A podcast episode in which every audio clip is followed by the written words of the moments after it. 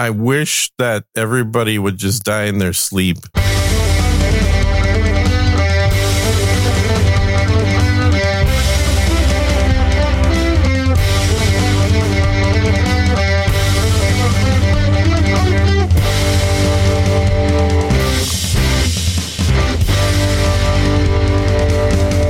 Hello and welcome to episode number 49 of Unrelenting for November 4th, 2022. Yes, believe it or not, Gene, we're almost at 50 episodes. I am Darren O'Neill. He is Sir Gene or Surging or How, something. yeah, surging.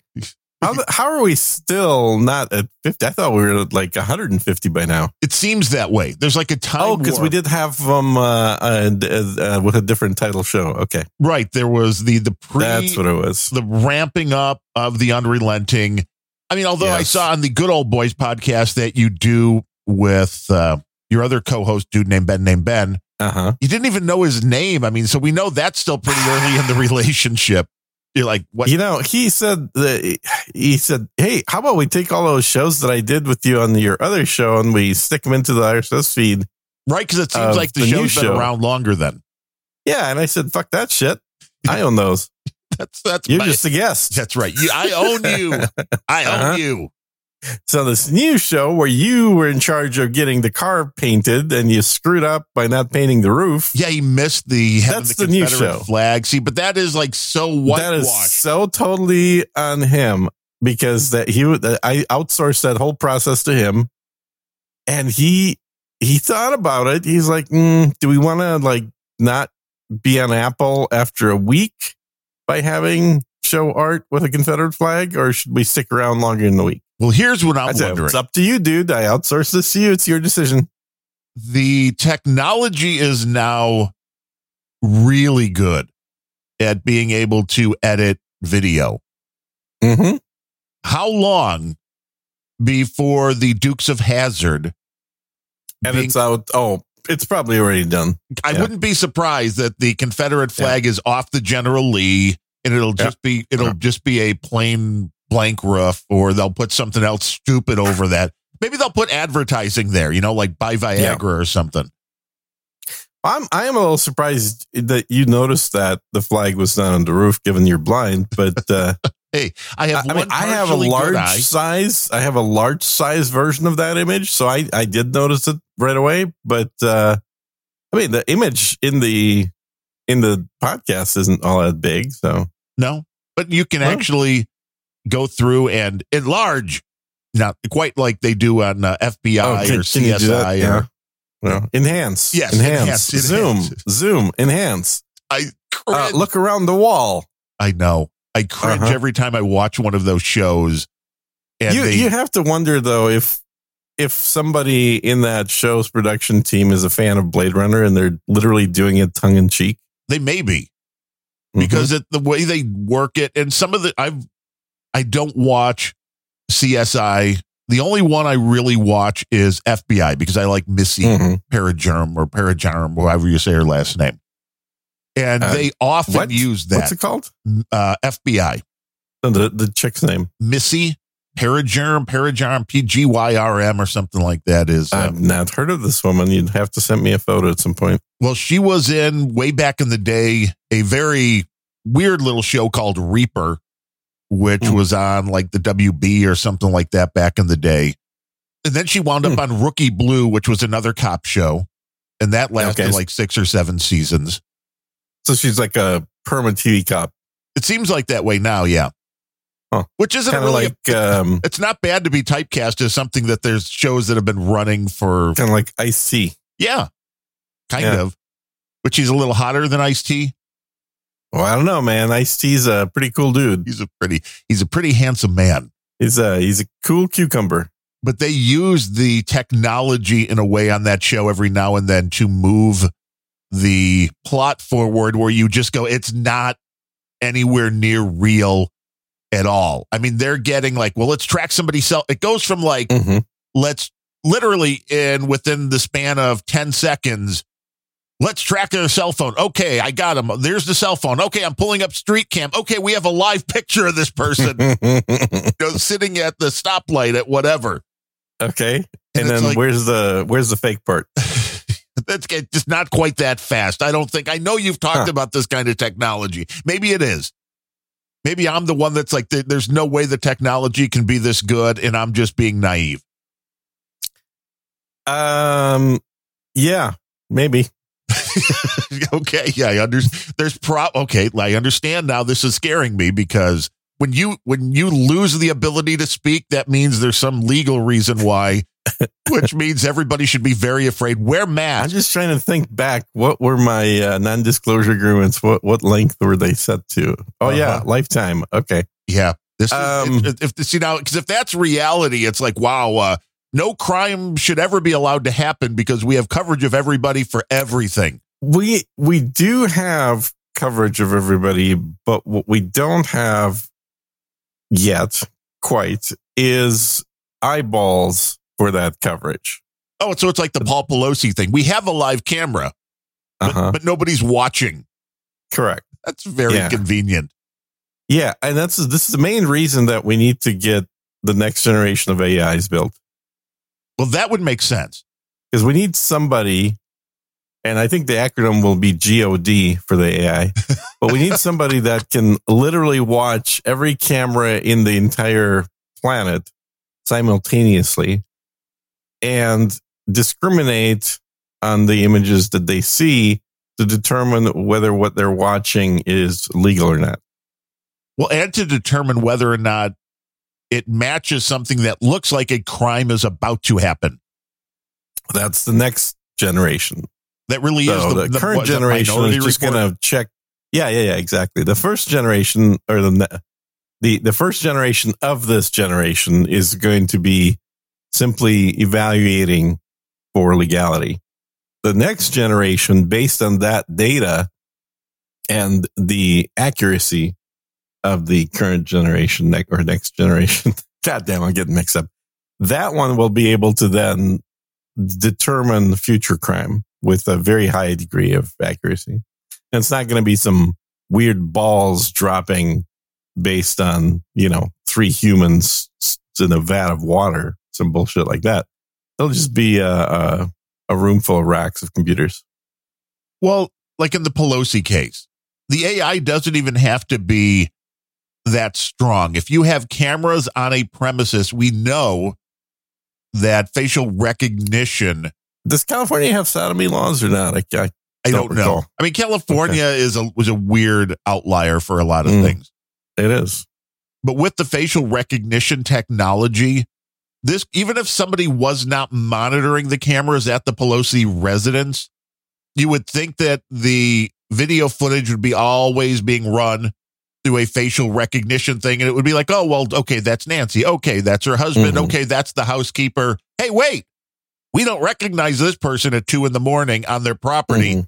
that should maybe set off some alarms. But Nancy wasn't there. So I'm, I'm kind of wondering if Nancy was a little pissed about the whole drunk driving thing. And we heard there was another person in the car with him with the drunk Mhm. driving thing. That's allegedly, that was what I've heard. Yeah. You know, maybe yeah, was it, just, it- it- there's there's always these these other men that don't seem to be accounted for around him. yes. And it's like, well, maybe this was a, a hit job. Maybe this was Nancy trying to take care of the problem.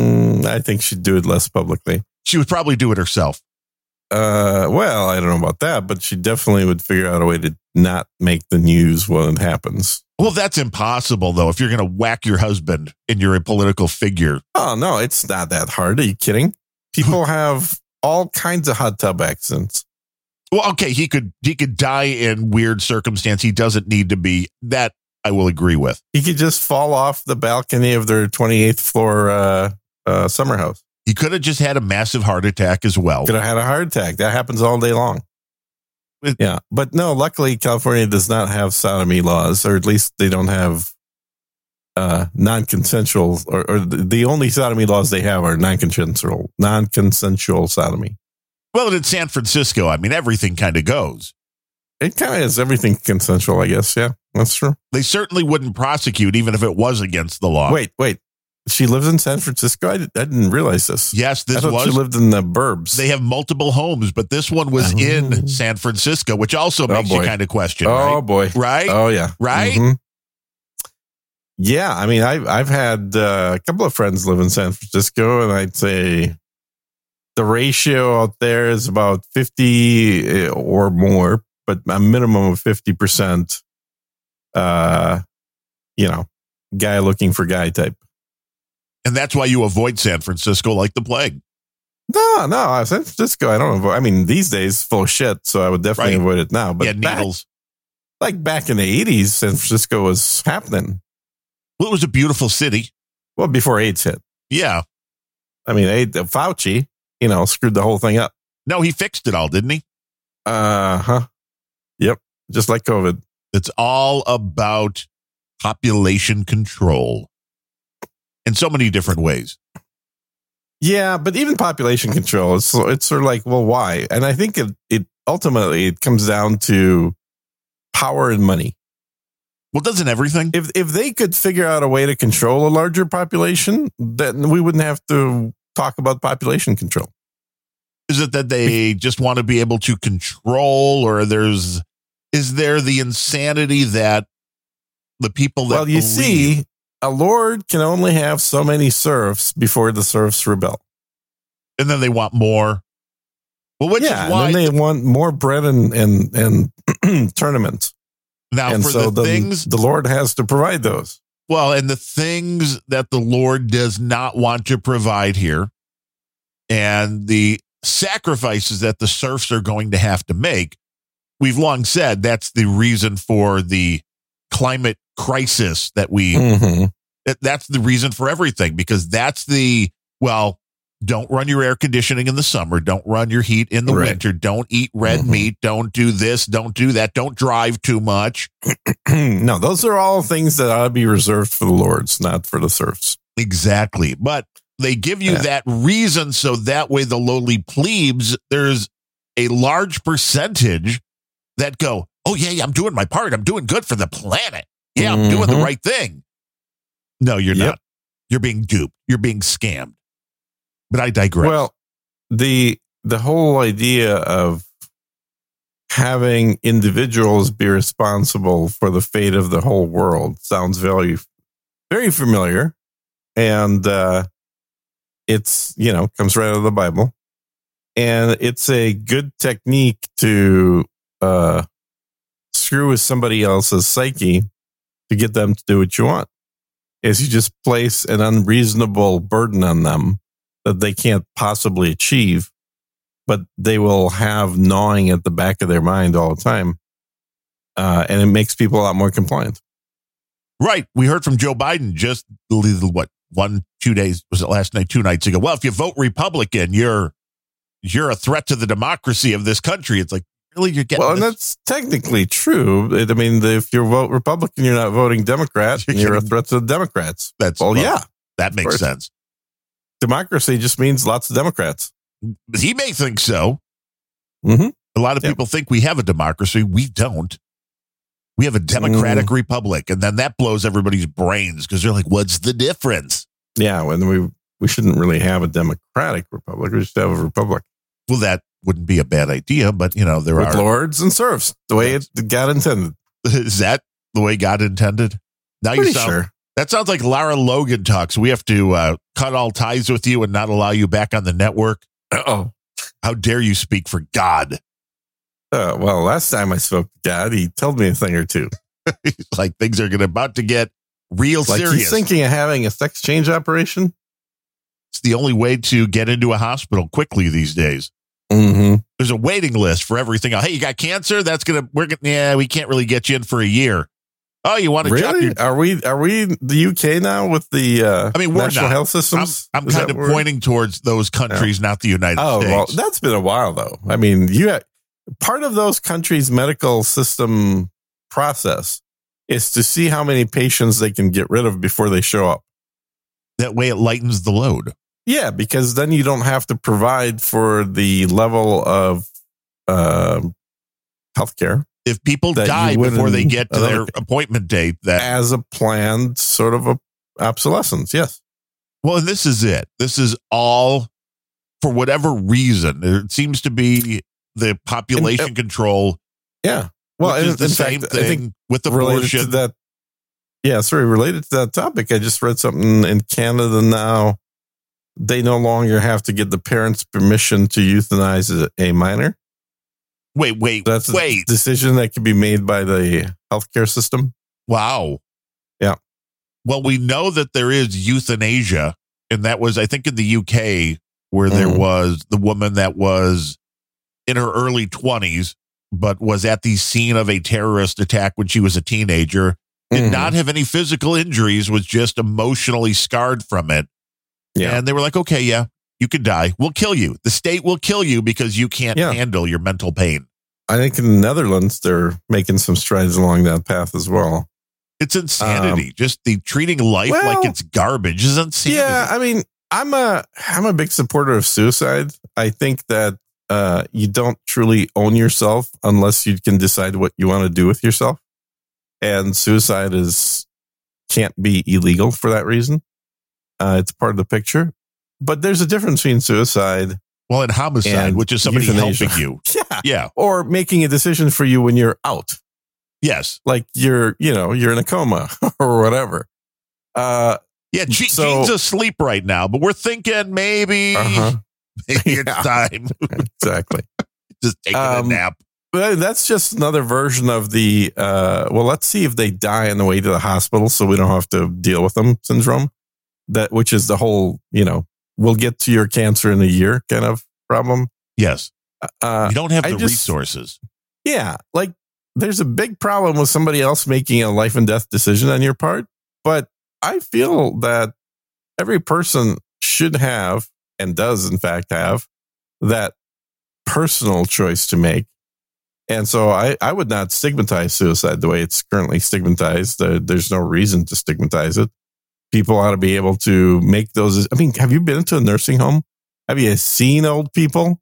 Yeah. Uh, I don't want to do that. And I've said that multiple times. Uh, it's like, thankfully, I still have my mind at the ripe old age that I am. But at some point, the mind's going to start to go. And I would prefer to make a decision about my future or the lack thereof when I have full facilities and, uh, you know, not when I'm dribbling oatmeal down my chin hey, I had some okay, well, that, that happened. Yeah, that, exactly. That that happened this morning. But uh, that joke aside, uh, it's uh, all we've done is we've prolonged life in the absence of a mind for an awful lot of people because there's an industry that has been built to suck money out of people before they have an opportunity to leave any inheritance Right, because the state wants the and, money. And that is what's not even well, it's, it's an industry. It's not even the state. It's the way that they're set up for anyone that, that hasn't had parents that they've had to put into nursing homes deal with it.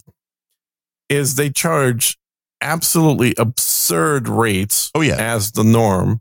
My We're talking about something the size of a, a hotel room. Right. If no, not even, you know, barely. Well, well, a hotel room that will, you know, it's it's a it's a a bed and then a desk and then one window, uh, and uh, for that they will charge seven thousand dollars a month. Oh yeah, easily. Yeah, and you know the the food that is included in that uh, is literally oatmeal. I mean, it's just Yes. you would not call this this is not restaurant food this is you know it, it, it is the cheapest most uh, frugal way to do it. And the staff uh, every place i've ever talked to they're always short on staff. There's nobody that's fully staffed up to a, a level where they they or you would be comfortable. Yes, for a and so they'll charge seven grand a month uh, until your uh, parents are out of savings. At which point, then they will uh, pass them on to a government facility because they no longer can afford to be at that nursing home. well, Uh, but they'll do everything they can to uh, make sure that you know, the these elderly folks are on all the meds that they need to be on to not accidentally die in the middle of the night because that cuts off the revenue stream. Well, it's even more nefarious with a lot of these homes where, okay, your parents have, you know, $500,000 in savings. Mm-hmm. Well, for them to be accepted, you turn over that 500,000 Uh-huh. and, and their guess is that they're going to make money in the long run. Now, some people will Yeah. outlive that and then they don't throw them out. But that's the well, yeah, that's trade that's the other that's the other version of that. So instead of paying monthly, it's like, well, we'll do it for a fixed fee, which is ridiculously high. I mean, it's it, it you literally could just go stay in a hotel with a swimming pool and daily room service for less money than what you pay for these nursing homes. Yes. And you're right. The food was one of the issues where my wife's grandmother was.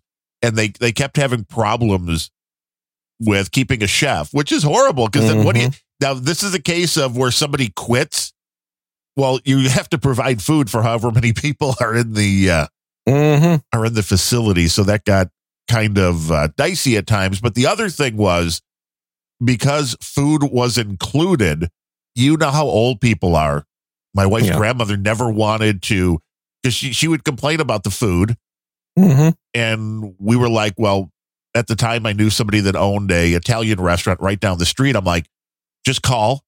They deliver, get whatever you want. You know, we'll pay for it. Well, no, it's I, I Mhm. already pay for my food here. It's like, yeah, but if it sucks, every now and then, if you want Mhm. something good, they will deliver it to you. Don't worry, you don't have to worry about it. And but there's that mentality, like, well, I'm paying for the food, so this is what I have to eat, and that's Yeah. you know, unfortunately, one of the one of the ways it's a that- it's a horrible industry. I I honestly I wish that everybody would just die in their sleep. Out of context, everybody would die in their sleep at the age of 101. before uh, needing to go to a nursing home. Like that would be for most people a blessing. Oh yeah. And that I mean I've seen with my mom's cousin a few years ago where her health deteriorated, but she had the ability to have in-home workers, which is just as bad of a system as Mhm. the nursing home because it's really hard to get somebody you can trust. They stole stuff Yeah. from her, Oh yeah, you know, Yeah, things totally. disappear and there's Yep. really there's not much else you can do. But my parents, I mean, knock on wood, are both in their 80s and they're both living in their house and they're able to take care of themselves. And, you know, that is a rarity, though. ah, just whippersnappers still. Yes. Oh, yeah. Well, again, this is where the question of where to provide health care comes in because two years ago, my mom had colon cancer and had cancer surgery. She needed double bypass. This all happened Mhm. within a couple of months, and she's back fully mobile, doing like nothing ever happened. But Mhm. there's a lot of people that would be like, "Oh, you're 80. Oh, Mhm. you have cancer. Oh, you have a heart thing. Oh, well, you know, you're probably not going to live that long." So, Mhm. and it's like it's it's crazy. It really is. It's a crazy system. We were warned that with all of this healthcare stuff, that there was going to be the death panels and all of that, and Yeah. and it seems like we are inching towards that. We're not quite there yet. If you have, Oh, we did have death panels in New York. well, that's true with the COVID. Uh, Yeah. Mhm. We're going to just send them right back to the nursing homes and wipe out a large. Uh, Yeah. Yeah. Well, we're going to just send people in general who have COVID to nursing homes because we wouldn't want to have them staying in a hotel. it's a good place to uh, quarantine. The nursing homes Nursing homes a better. great place to quarantine, and they always have room available. Well, no, they don't. Yeah. That's the sad part. They're uh, they're filling Well, up. Well, they do for sick people. just throw right. Look, Well, let's throw them in the kitchen because there's no Yeah. way the disease Yeah. will spread this way. No, no, not at all. So yeah, fun topic. Fun topic. Yes. Um. Glad you two did Right? Mm-hmm. Mm-hmm. This is the oh tech news. I got tech news. Okay. Uh. So I recently upgraded my computer monitor. Again, this you had what a 32 Uh, was it or It's a 43. 43? Wow. Yeah. So this is also 43. This is same size, but this one is 144 hertz. Also, faster refresh rate. So it's a faster 43. It's for the inch. gamers. This is literally a gaming monitor. Yeah. And um, I have to say, I kind of did it somewhat on the whim, but I, I wasn't sure what to expect in it. having a fast refresh rate, and not like the old one was a slouch, it was 60, but going from 60 to 144, I think is easier on the eyeballs. I don't think my eyes are getting tired ever since I upgraded. Well, it is allegedly a more natural. The more Mhm. the more the machine can refresh the Yeah. image, the more natural it's going to be. Because otherwise, you're not seeing it, but it is blocky. You know, it's Mhm. it's a strobe effect, which you can see. On, Mhm. uh, and if you have the camera set to the right frame rate, Yeah. because most are So now, I- the old the, like what the standard was 30 hertz, right? Was it 30? Uh, then they double no. it to 60, and then, Well, the com- the computer standard was 30. The TV standard in the US was always 60. Well, 59. But yeah. So it was made sense when you got the computers. They're now 144. Yeah. Well, okay. So technically that's you're you're kind of right too because it was the refresh was 60 but it was interlaced. So it only did Right. every other line at 60, which means for the full image it was once every 30th of a second. Or 29.97, I believe. Yeah, twenty nine point nine nine. You see that when you do the uh, yeah, video that editing on difference. the. It's always annoying. Uh, you're like, why? Why is it like that? Why isn't it Yeah. a round number? hmm Well, you got to have time for the electron beam to go back up to the top. That's where that comes from. Ah, the reset. Yeah, it's it's the uh, there's a name for it. I can't remember the name of it off the top of my head now. Has this Uh. increased your gameplay at all? Has it like the amount of time? No, I don't think so. But uh, It's and I don't. immersive. It's not even more immersive. It's just less tiring to the eyeballs. You know, you normally if you're sitting there for four hours, you like you need to take a break. Well, I go for six or eight hours now. Oh, you're getting close to just being in the matrix now, Oh, I've been in the Matrix for a while, my friend. living your life inside yeah. Well, of and Star and Citizen course- and uh, yeah. and between Star Citizen and and uh, uh, Cyberpunk, I'm definitely getting my fill of the Matrix. there you go. They know who you are. They they do. Well, they are I don't- I tracking virtual gene. well, you know, it's funny because uh, for many many years, I don't think it's. Well, I don't know. Maybe it's still utilized, but for many many years, this was the preferred method of passing along information discreetly. Right in a video game. in a video game. Yeah. And what's so funny is there there were uh there were FBI training films that I've watched as well as um uh FSB training films that I've watched that talk about how to look for this. Wow. I mean, it, it's the irony in it is that everybody knows this is happening, but it's also really freaking hard to do, to control, because uh, a lot of this data is not passed on in any format. Even if you could like intercept at the server level, it's audio. It's not an image. It's not like somebody sending a file in a video game. It's literally two dudes talking through a video game interface but that that conversation in the way that a lot of MMOs are built is um, it is localized to the location of those two people in the game. So it'd be no different than you know two people sitting on a bench uh, in the outskirts of Virginia having a conversation, um, which you know has never happened in the world of spies, of course, but Right. the the it's really hard to do and they've gotten better at uh, pulling that type of information out of gaming servers now of course but uh, for a long time it that was the most secure possible communication you could have was a voice communication inside of a video game that was not global voice but it was local voice right. Well, and that, anybody that plays video games knows what i'm talking about well, it's existed. I'm trying to remember when this started. I think it was 19, like 93 or 94. I remember playing PlayStation mm-hmm. Baseball with a buddy in California.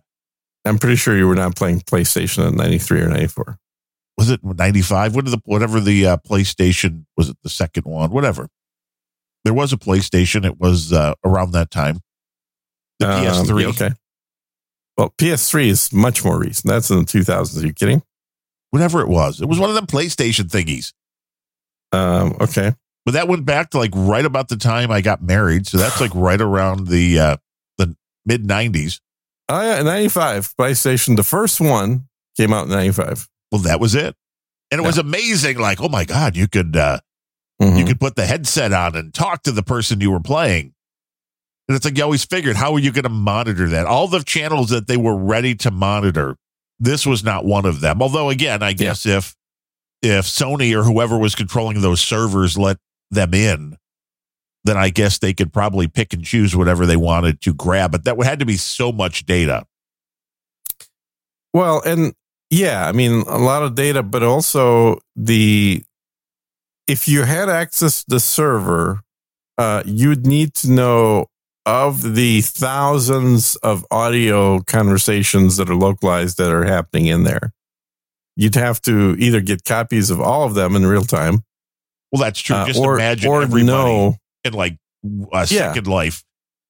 exactly. You remember Second Life? Yes. I, I'm Adam had a, a a big island on that thing. I remember that. Um, yeah, it was uh, it was basically casino. I had a little bitty casino that I ran in Second Oh, I bet you did. well, it was either a casino or a brothel. That's your main two occupations in Second Life. Hey, you have to make money somehow. Uh huh. Uh huh. Now there are lightning casinos, which I'm very just giddy. I think that's Oh, hilarious. Yes. There's ads for those that I've seen a lot. It's like, because how do you, with the laws, there's really nothing anybody can do. It's like you can gamble from anywhere you want. You want to play poker for real money? That's lightning. You can do this with. well, that's a good way of putting it. other I mean, you're basically getting poker chips when you buy this stuff, yes, and you you can't ever cash them out. They're just poker chips. Kind you of. as well use them. You may as well use them to gamble. you, could- you could bring one casino's poker chips to another casino and potentially cash them out into the other brand of poker chips, but nobody ever gets cash back out of this stuff. And it does feel like a whole different thing when you're doing a donation, as I did, I think it was last week, Mhm. to Adam Curry and Dave Jones podcasting 2.0. I sent them uh, half a million sats. Yeah, so half a million. What is that? Like a hundred bucks? But it doesn't even feel like a hundred bucks because it's sats. You know, it, it doesn't Well, feel like yeah. real. I mean, I know Yeah. you could get this back into fiat if you really wanted to. Yeah, but it costs you. It, I mean, there's a slight percentage cost. I, Yeah. I like to throw a decent amount of what I get from those donations to those guys because Well, and that's the other reason. they The exist. other reason it didn't feel much is because you, you got it for free. Right. Well, this is it. It wasn't like I put money into it. This is this for me. It's the VIG because Adam and Dave helped Mhm. this whole lightning thing come around. Yeah. So I'm like, okay, I take a percentage of the stuff that comes in, and then I send it their way because that just feels right. But it also doesn't feel like real money. So it's a weird, Right. It's a weird And, mentality. and Adam has gone on record and said that everything he gets, he never converts to US dollars. It's Which- all sitting there. Yeah, that's which Bitcoin. means if this Bitcoin as it's going up today, if Bitcoin starts going up, up, and up, this is going to keep looking like a better Oh, and if better. Bitcoin uh, starts going up, I think donations will start going down. right, the lightning. It's like, oh, we sent you Uh, five hundred thousand hmm. sats today. I'm going to send you like three, not Yeah. thousand, just three. Exactly. and you can go, God damn it, I wish there's a way to reverse those things. It is a question. Does people want to get rid of their sats when it's going down? Then when it's going up, they're like, oh, I'm going to save it. Uh huh. Well, because you have future value to think about. There is and if it's on the way down, if we if we're in a bear market, the future value kind of like inflation, right? The future value for Sats is it they'll be worth less. we know, So you might as well use them now. yeah, we know there are people that tell the story of back in the day, they bought a pizza for twelve Bitcoin. Yeah.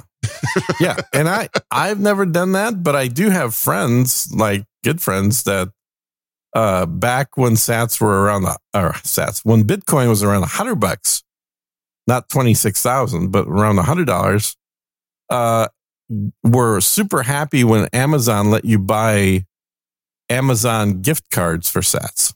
Yes. Well, you and can, it was a, it was one of the best ways to convert there's I keep saying sats. It was the best way to convert Bitcoin yes. into US dollars. And there are a couple Amazon of services that will do that for the Lightning, and it seems like they're Mhm. legit. I've looked into them, and it's not bad.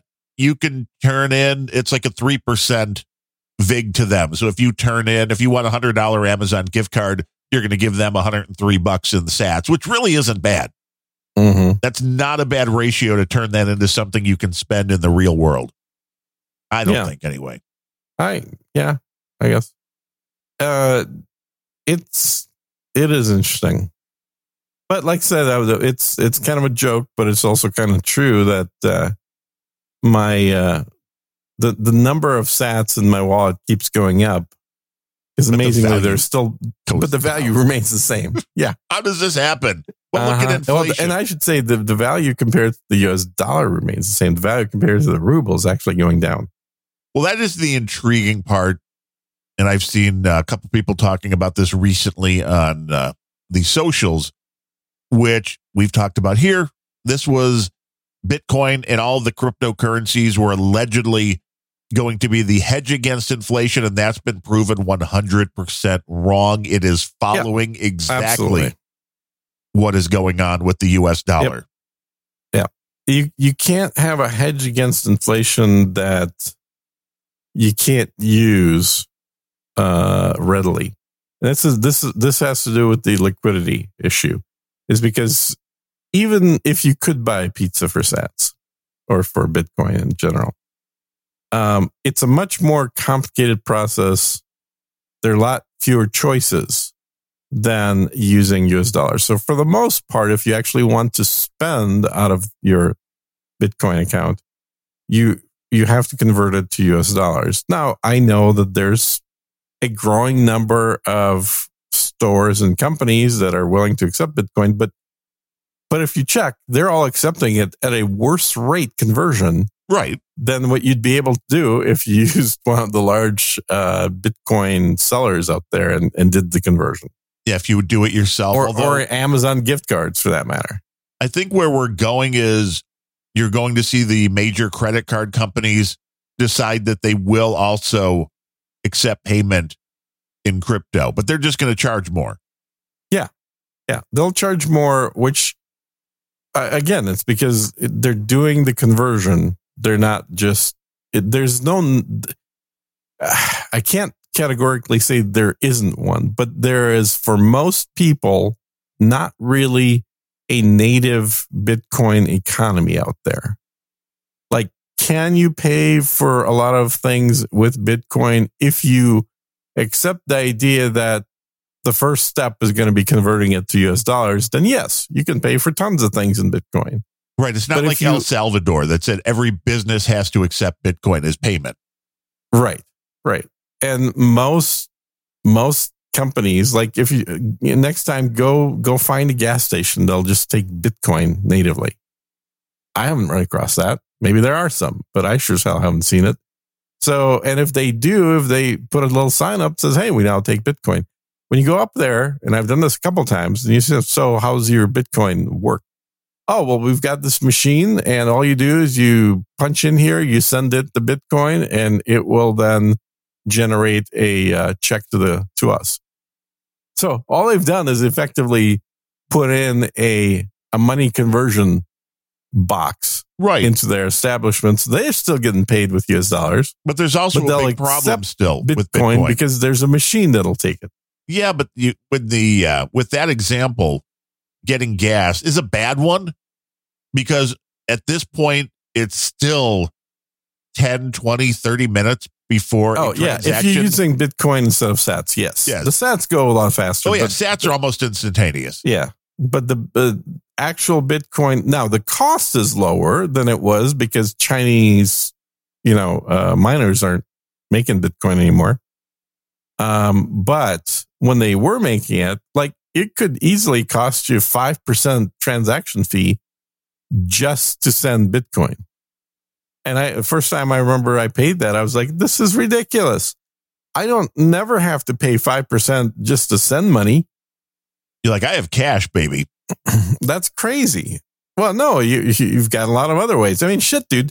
A money order only costs well, it's it's either free if you have enough money in the in your bank account, or it's like twenty bucks for pretty much anybody or less. I think Oh, yeah, Walmart will do get- it for ten bucks. Oh yeah, you can get them for really cheap at the post office. They'll send a postal Yeah. money order. Yeah, exactly. And even if you want to go the high tech route and do a wire transfer, Ooh. that's usually under 20 bucks. And uh, that nobody takes a percentage of your money that way.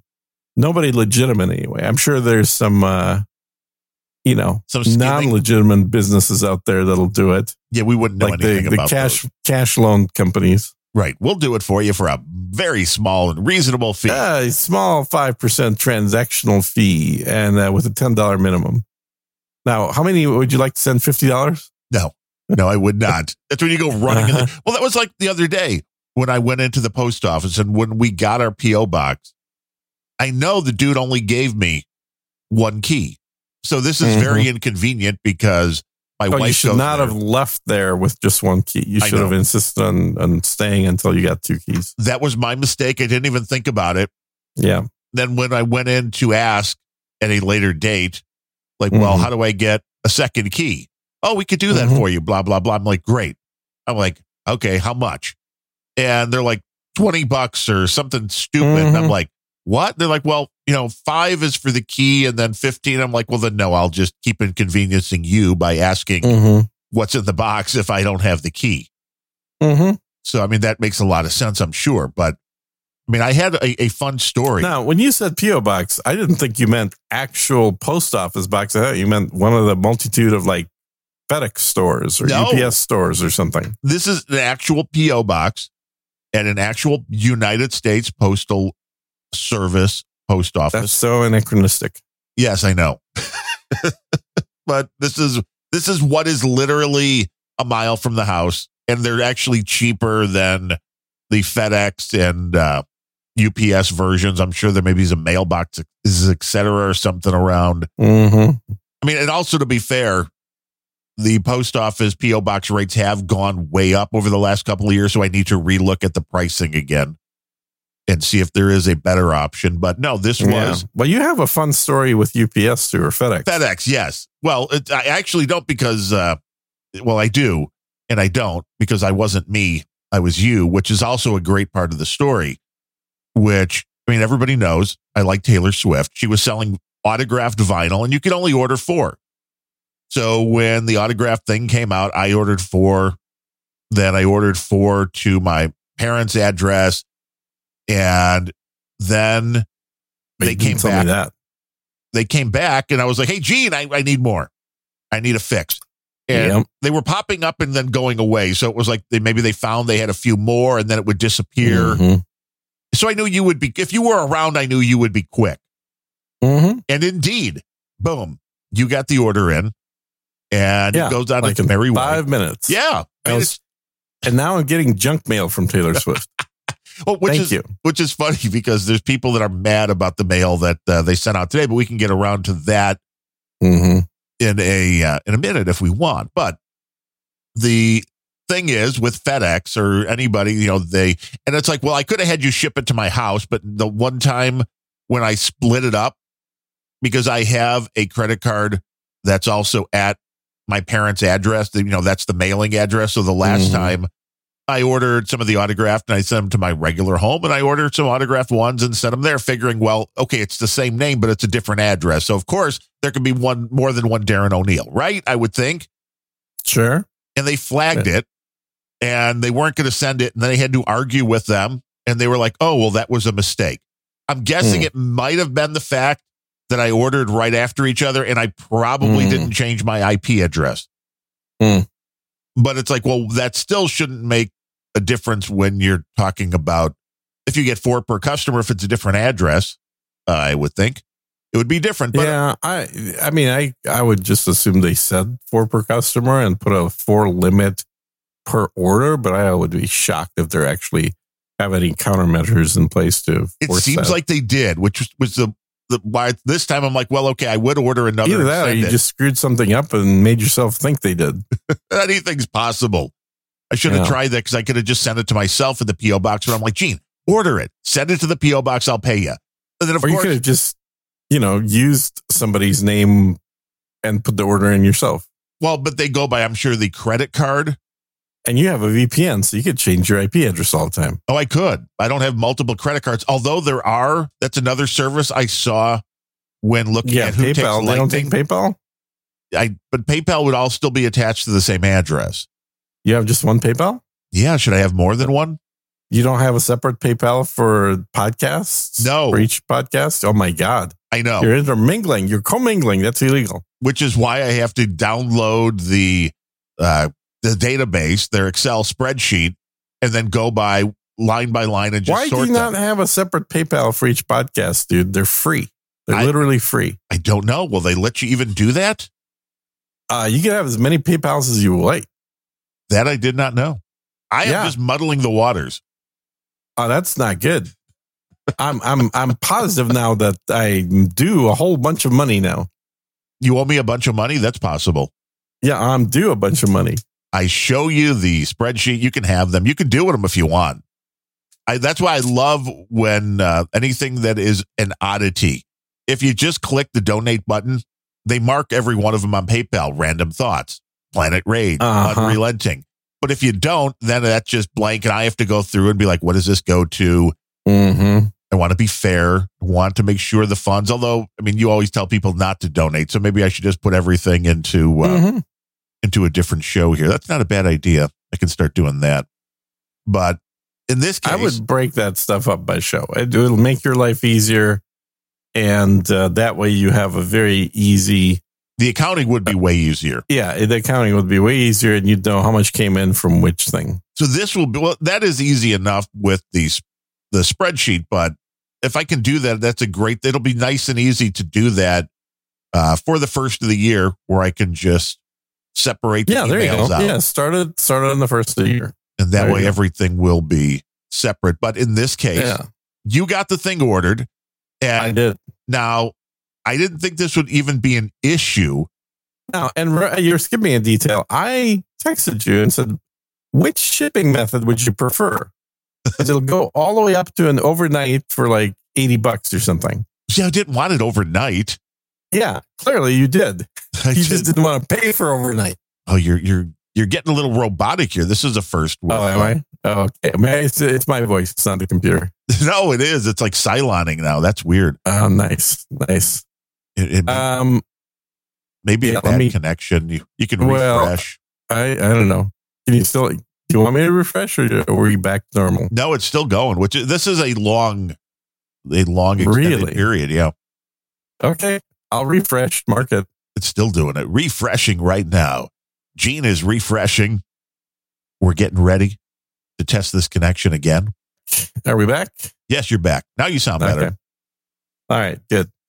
But yeah, you, Um, you did offer the more expensive shipping. And I'm like, there's no reason. Yeah, you're like, go free. I'm like, they don't have free. They'll charge you eight bucks minimum no matter what. So it is what it is. Well, and this was the well, okay. One, I didn't think it would even be an issue when you sent me the thing, and it was sent to the PO box address, which our PO box lets you do if you give the street address. A lot of people don't know that. If you have a PO box, check with the postmaster, check with somebody at your local office. But ours is like, hey, you want to you want to get FedEx here, you want to get UPS, whatever.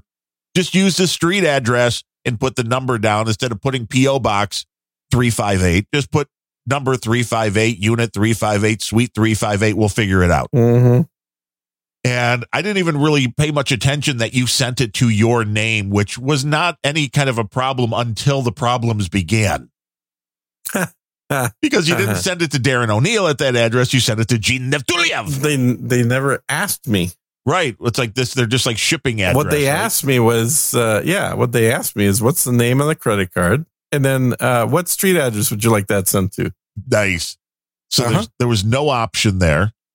And the delivery, they originally attempted the delivery on Saturday, which I knew was going to be a kludge because the post office is only open to like noon or one on Saturday. Yeah, yeah. So that didn't work. So they missed it. And I'm like, morons. So then Monday comes along and I'm watching the tracking because I'm like, well, if it's it, if it's at the right time, I'll run out and get it or ask the wife to pick it up on lunch, whatever. Mm-hmm. and it's not getting there, not getting there, not getting there. And I'm like, okay, it's after five. They're going to miss it again. And at like 545, the thing updates with customer moved or address incorrect, returning to sender. Uh huh. That's great. And I was like, what the hell is going on? Yeah. So I was on the phone with FedEx within Right. minutes of that being flagged. And their Yeah. customer service is the most inept, most unhelpful group of people. Oh yeah, I I have that have that. experience. The local guy that actually delivers is great, but customer service is FedEx. You're better off just driving to FedEx and then talking to them in person. Which we have a FedEx place right here in our town. It's like a new little thing. But again, here's the thing.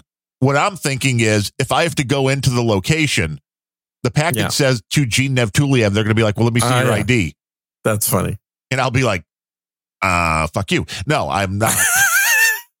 I, um, I'm doing identity theft here, guys. So do you mind? Do you mind just giving it to me and not worrying about what my name is? right. Help a brother out. I'm, I'm giving you the information on the package. Isn't that enough? Yeah, I mean, what what else? What do you need? I'll I'll go steal it. Look it up. I mean, I tell you, I get somebody on the phone and I'm like, what's going on with this? yeah, And the first guy, which I don't think FedEx at this point has anybody in the United States actually answering phone calls, no, God forbid. which I don't mind as long as people can understand the words that I'm saying and th- vice versa. Yeah, But this guy was like, well, no, uh, you're, you're going to have to contact the company. And I'm like, Mhm. well, what do you mean I'm going to have to contact the company? Well, this particular service that they used, which was also an oddity here, Mhm. is that the service on the uh, FedEx page said it was Smart Post, which Smart Post, if you ever got FedEx Smart Post, they bring the package FedEx does to your local post office. Go figure. now and then the post yeah. office does the last mile. last mile. Yep, correct. Yep. But for some reason, they kept saying this was FedEx Economy, even though the web tracking said it was Smart Post. Because I was like, when I saw it was Mhm. Smart Post, I'm like, this is great because you know who knows where the fucking post office is? The post office. Yes, believe it or not. Yes. Wow.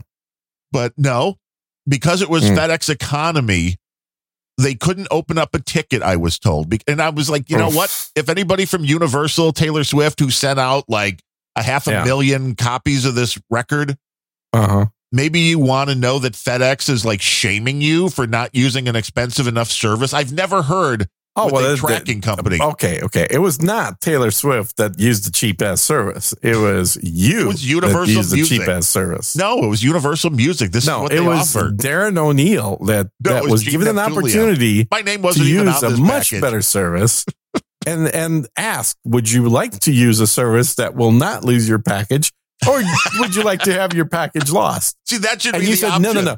I want I want the service that costs nothing.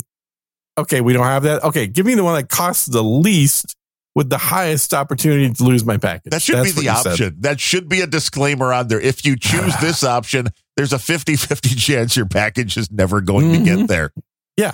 If you pay more, it's a 75% chance that you'll get it. There's still a chance you're not going to get Yeah, it. there's always a chance. That's for sure. And it's always been things in my history. Anytime I've bought something expensive that I need right away, like say a new computer, that's when there's always delays and problems with delivery. That's when you get a uh, a. I've had this happen more than once, and unfortunately, I- again on shit that that was electronics that I, that I didn't want just sitting there is you'll get a little notice in in uh, the delivery thing in FedEx or UPS. They're, they're almost interchangeable. That said, uh, attempted delivery, uh, nobody at the address. Right. And then there's no note on your door. Oh, hey, motherfuckers, I have a ring camera. I can look and see if you were here to deliver. Oh, you were not. You never showed up. You never stopped at my house, but you decided to go eat a burger instead and just mark it as nobody home. Pretty much. That has happened to me more than once well, where there why- was no attempt to deliver, but it was marked on a website as delivery attempted, no one home. Well, that's what they tried here, but even worse because then they said customer moved. It's like, okay, asshole at FedEx who gets to the post office. I can't believe I'm After the first person that You used to live at the there. post office. You no longer live at the post Right. office. I was. you I must have to- moved. I must have gone away. I thought we'd find a tent out front or something here. I don't know what we were looking for, but you know Uh-huh. what it is to mark this thing down then Yeah. Customer moves. incorrect address. It's like, I can't believe we're not the only person ever to use this to get a Yeah. package delivered. It's like there must have been a house there, but that house no longer exists because now there's an old post office at that location. So this must be a Clearly, really the person must have moved. Right. You know, Uh-huh. that was the infuriating part when they're like, well, we, we really can't even open up a ticket because the the service here was economy. And I'm thinking, you know, the Mhm. post office can look up anything from anything that was sent priority mail. So if FedEx Yeah. can't look this up, and I'm like, well, what am I supposed to do then? And they're like, well, it'll be attempted another delivery tomorrow. And I'm like, well, that's not what your web page says. And Your Yeah. web page says Shipping back. Yes, yes, it's returning to sender. Well, they'll try. You know, I'm like, well, I'm like, give me somebody else. Okay, sir. And then I get a woman in India. I'm assuming Mhm. that goes through the same thing on why she can't be helpful and says, really, you should contact the company. And that is where I snap. My wife was looking at me Mhm. like I was, and I said, you know what? The reality of this was I should have been rolling tape. I should never call anybody on Mhm. my, my regular phone. I should call them from my Google voice number and run a recording so I can have it for a podcast or something. Yeah. Yeah. Because that would have been way more entertaining than just entertaining my wife. But sure. this woman tells me it's like, you know, call the company. And I'm like, hmm what do you what company? Well call the shipper. And i'm and i just went off and every i'm not exaggerating. I think i got fuck in like every second to third word. Oh my God. And i'm just like what the fuck do you mean you want you want me to fucking call the fucking company and fucking tell them that fedex can't fucking deliver to the correct fucking address that's on the fucking package because they're a bunch of fucking lazy motherfuckers i mean what do you want me to fucking tell them Wow. I mean, it was my wife was just like, "What the hell's going on?" But I'm like, I, I had had enough of the you contact. I the want my. Taylor Swift, damn it. It's not even that. That's not even what it was. It's like contact the company to tell them what the address is correct, but FedEx is fucking stupid. Well, that's one way to do it. I mean, it's like, what? Okay, okay. This is this is enough of a lead up. So what happened? Well, okay. So I started dealing with the FedEx folks on Twitter, who at least seemed intelligent and were trying to help. Were very apologetic. So you got Zoomers now that that are in the mix. Okay. Probably. And This is very much like dealing with Comcast. The only way to deal with Comcast Uh-huh. support is through Twitter. Twitter. Yeah. You will get things done. It's hilarious. That is true. When I've had to deal with the airlines, that's the only way they ever get back to you is Twitter. it's it's bizarre. It is very bizarre. But here's how it was left on Wednesday, Thursday night, whatever it was. It had to be uh, no, well, whatever night it was. The person told me, "Well, I got somebody at the your local Mokina thing." And I'm like, well, can you do a redirect? Because if that's the problem, they're like, well, we can't guarantee service between 9 and Mhm. five because that's not the service that was paid for. I'm like, but the post Yeah. office closes at five. I'm like, I can give you an address to do a redirect. Mhm. And they're like, well, okay, we will. What's your what's the best phone number to reach you at? I guess the phone number that Mr. you Nevtuliev. right. Uh, Well, this is it. The whole time they're referring to me as Gene. I'm so sorry, Gene. Yes, Gene. We're so sorry, Gene, about your package. My Twitter fucking account is at Darren O'Neill, but that doesn't matter to the people at FedEx.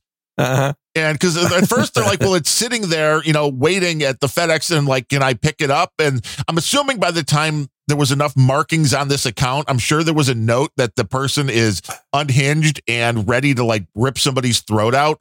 So Uh-huh. I'm guessing they didn't want Mr. Nevtuliev showing up at the location. and I'm like, can we do a redirect? And they're like, Uh-huh. okay, uh, yes, we can do a redirect. She's like, I've got the guy at your local FedEx. What is the best phone number to reach you? Because I guess the number that you had on there was disconnected. They tried that number, I guess, for further information on uh, on shipping. I don't recall putting a number in there. it- Hmm. it was a 901 area code, whatever that was. I do not have a 901 code number. okay, well, this is very interesting as well. And I'm Huh. like, no, here's the number where they can contact me. And I left it. Okay, so you're some random dude off Twitter that's just trying to get FedEx to redirect somebody else's mail. Yes. Yes, That's I am. awesome. Yes, I am. But here's the funny part. That was how we left it. That the guy from the hub Uh-huh. was going to call with further information. and nobody ever fucking called. The next day, it showed up at the post office in the morning.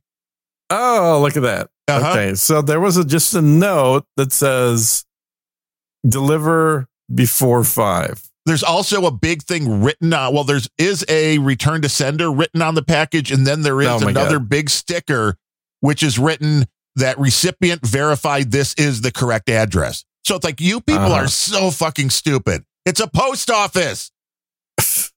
I mean, I don't understand why it was that difficult, nor do I understand it's like uh, one, never ship FedEx because if you do and you you ship a ground economy or whatever this was, Well, that's the only because answer is they can't help.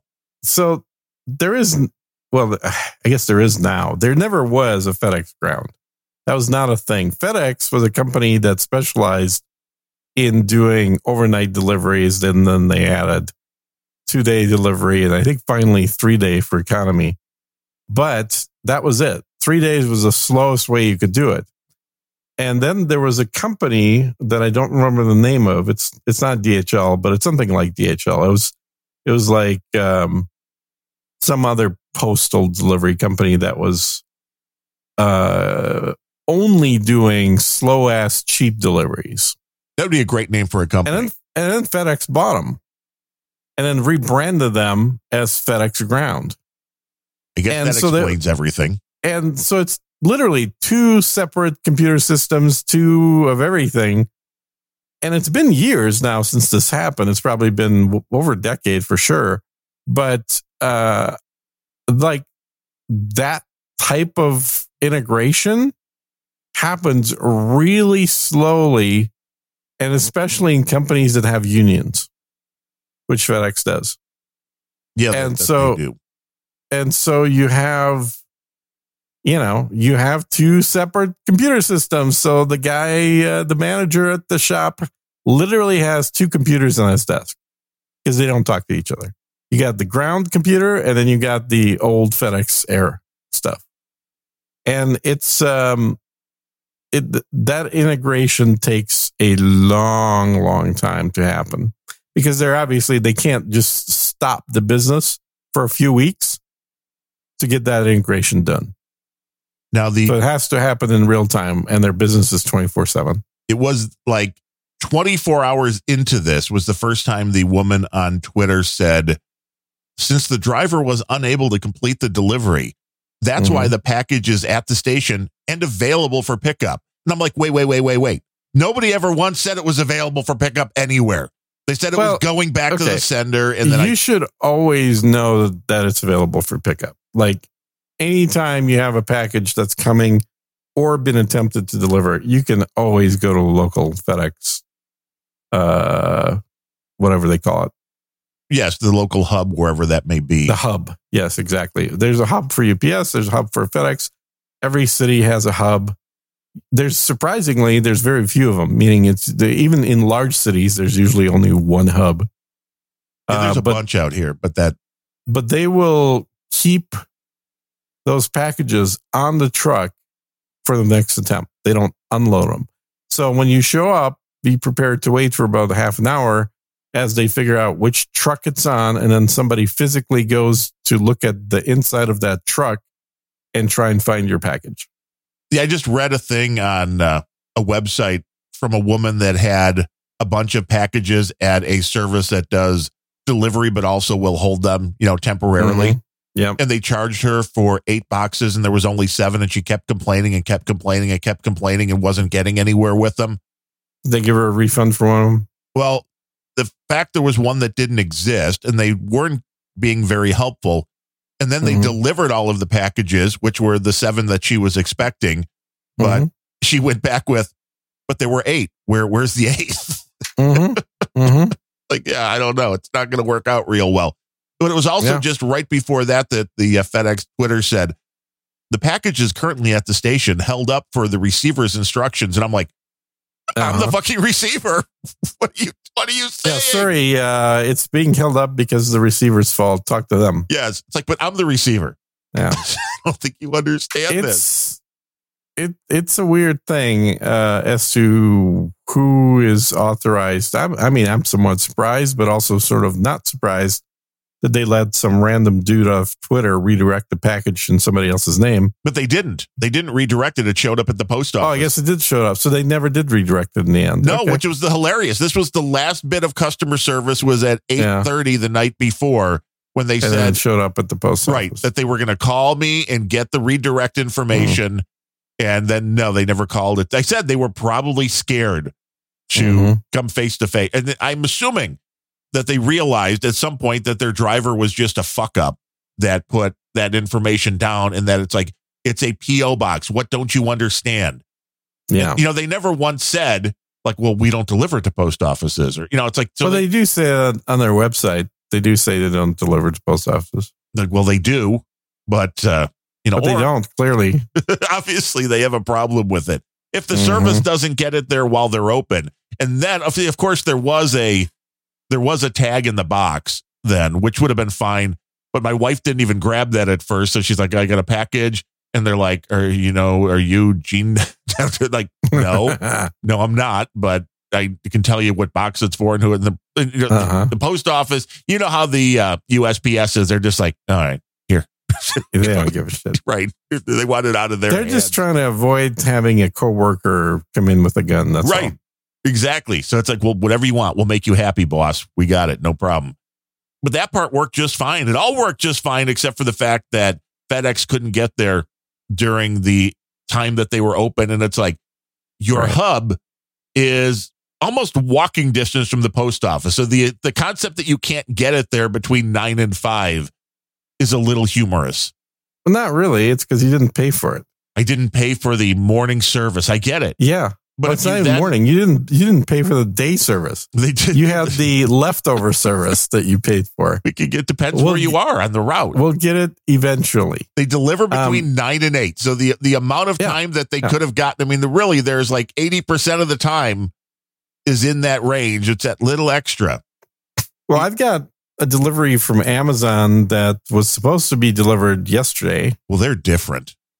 And uh, but well, two things. One is their deliveries don't stop until 11 p.m. Oh, no, So they go all night long. really late. Oh, really? I've never gotten anything after 11. Oh, yeah. They will go. Um, and they have new service and they'll actually will tell you. But the one guy, uh, ex White Sox player that lives right down the street from us, who Mhm. he's really, he never sleeps. So he's like the one morning he was up a little bit before four, you know, Mhm. making the fire pit in the backyard, making sure everything was all out, the embers, all that. And he's like, Mhm. I'm walking back to the front of the house while an uh, Amazon guy's walking up. He's like, I think I scared the shit out of him. Somebody coming Mhm. out of the darkness. But they deliver like in the middle of the night. If Hmm. I mean, it's I haven't seen that. But e- so so my deliveries showing up as should be here by 10 p.m. and um, it's 11 p.m. So obviously it never made it. So finally they updated their status saying, "Oh, there was a shipping error or whatever, delay shipping delay." Uh, so I'm wondering if it's going to show up today or tomorrow. Now it's not a big deal because uh, I'm I just ordered a new um, uh what call it a new uh yeah, 3D glasses. air fryer Oh, a Cosori? uh yes motherfucker you're guessing way too many things lately seriously god damn it I know you.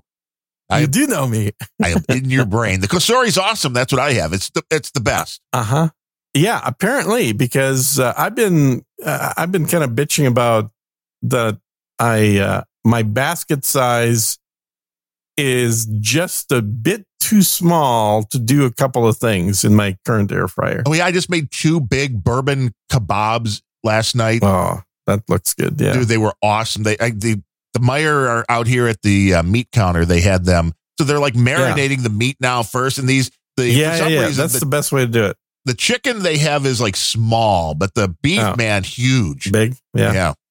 I'm I'm a big fan of marinating and I've I don't do it very often, but the best way to do it I found is with a vacuum sealer machine. Yeah, we've got one of those. They're awesome. So if you if you buy from the vacuum sealer machine, people you can buy containers. They're basically just like Tupperware. Right. The top sucks the air out and Yeah, but it's got a hole in the top with a one way valve, and so you you put your meat with the um, the sauce and the seasoning in there that you want to marinate it in, And then what you do, and this is the real trick to it, is you evacuate all the air out of it, or as much as you can with the vacuum sealer, and that'll puff up the meat uh, as the uh, pressure goes down. And then you open the valve back up and let the air come back in there slowly. And that will actually make the meat suck in the marinade Ooh. juice into it. And you, I usually do that three times. And then the final time you suck out all the air and then you put it in the fridge for at least 24 hours to finish marinating. Uh, cause you really want that meat to be completely like filled with the flavor of the marinade. Uh, and the best way to do that, I mean, you could, you know, the old fashioned way is you just stick in the fridge in the sauce for three days Right. and that's usually enough time to permeate everything. Um, but with the vacuum sealing, you could do it much faster. You can almost do an instant marinade just by doing a few of these cycles of vacuum and then letting the air back in and vacuum letting the air back in. Oh, yeah. Because that's that pressure changes, it just gets more of that sauce right into the meat. Yeah, you could do that in like 20 minutes. You're ready to go. Mm-hmm. Yeah. But, yeah, Um, you but need to usually, be able to fit. You need to be able to fit your kebabs in your air fryer. You yeah, exactly. And it wa- was it was a few things. And because my current one was round, you could only put like two bacon strips down the middle. and then the rest of your bacon strips had to be bent sideways. They had to lean to the left or the right because it was round. And I was like, this is a stupid ass design. So finally I got around to it and I started looking, okay, I'm just gonna get a new one. Yeah, these will fit like uh, five thick cut slices of bacon side by side. Perfect. That's you don't need more than that. Good for a nice big BLT. So I'm I'm looking forward to it because um and it's eh, eh, it's got a an app so you can control it from your phone. yeah, I know. I saw that. I've never hooked that up. Yeah. Okay. I don't know why I want to start my air fryer with. Oh, I I do that with my uh, sous vide all the time.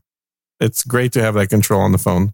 I'm sitting upstairs and all of a sudden it'll start chirping at me that it's done and I could just instead of getting off my lazy ass and walking downstairs to the kitchen, I could just hit a button on the phone and tell it, okay, keep it warm. Keep it warm for me, baby. Uh huh. It's like the it's like the uh, Keurig we have now that's connected to the internet. Which the only reason I connected Mm. that, which is it makes sense. If you've ever noticed on the top of some of those cups, there's a little QR code. Mm-hmm. It uses that to make the perfect cup of coffee, depending on what the manufacturer says would be the right temperature and amount of pressure or whatever these things are putting in there. Mm-hmm. How much water, what kind of water flow it should get. I think a Keurig is certainly better than non, you know, automated systems. Automate there's no- everything.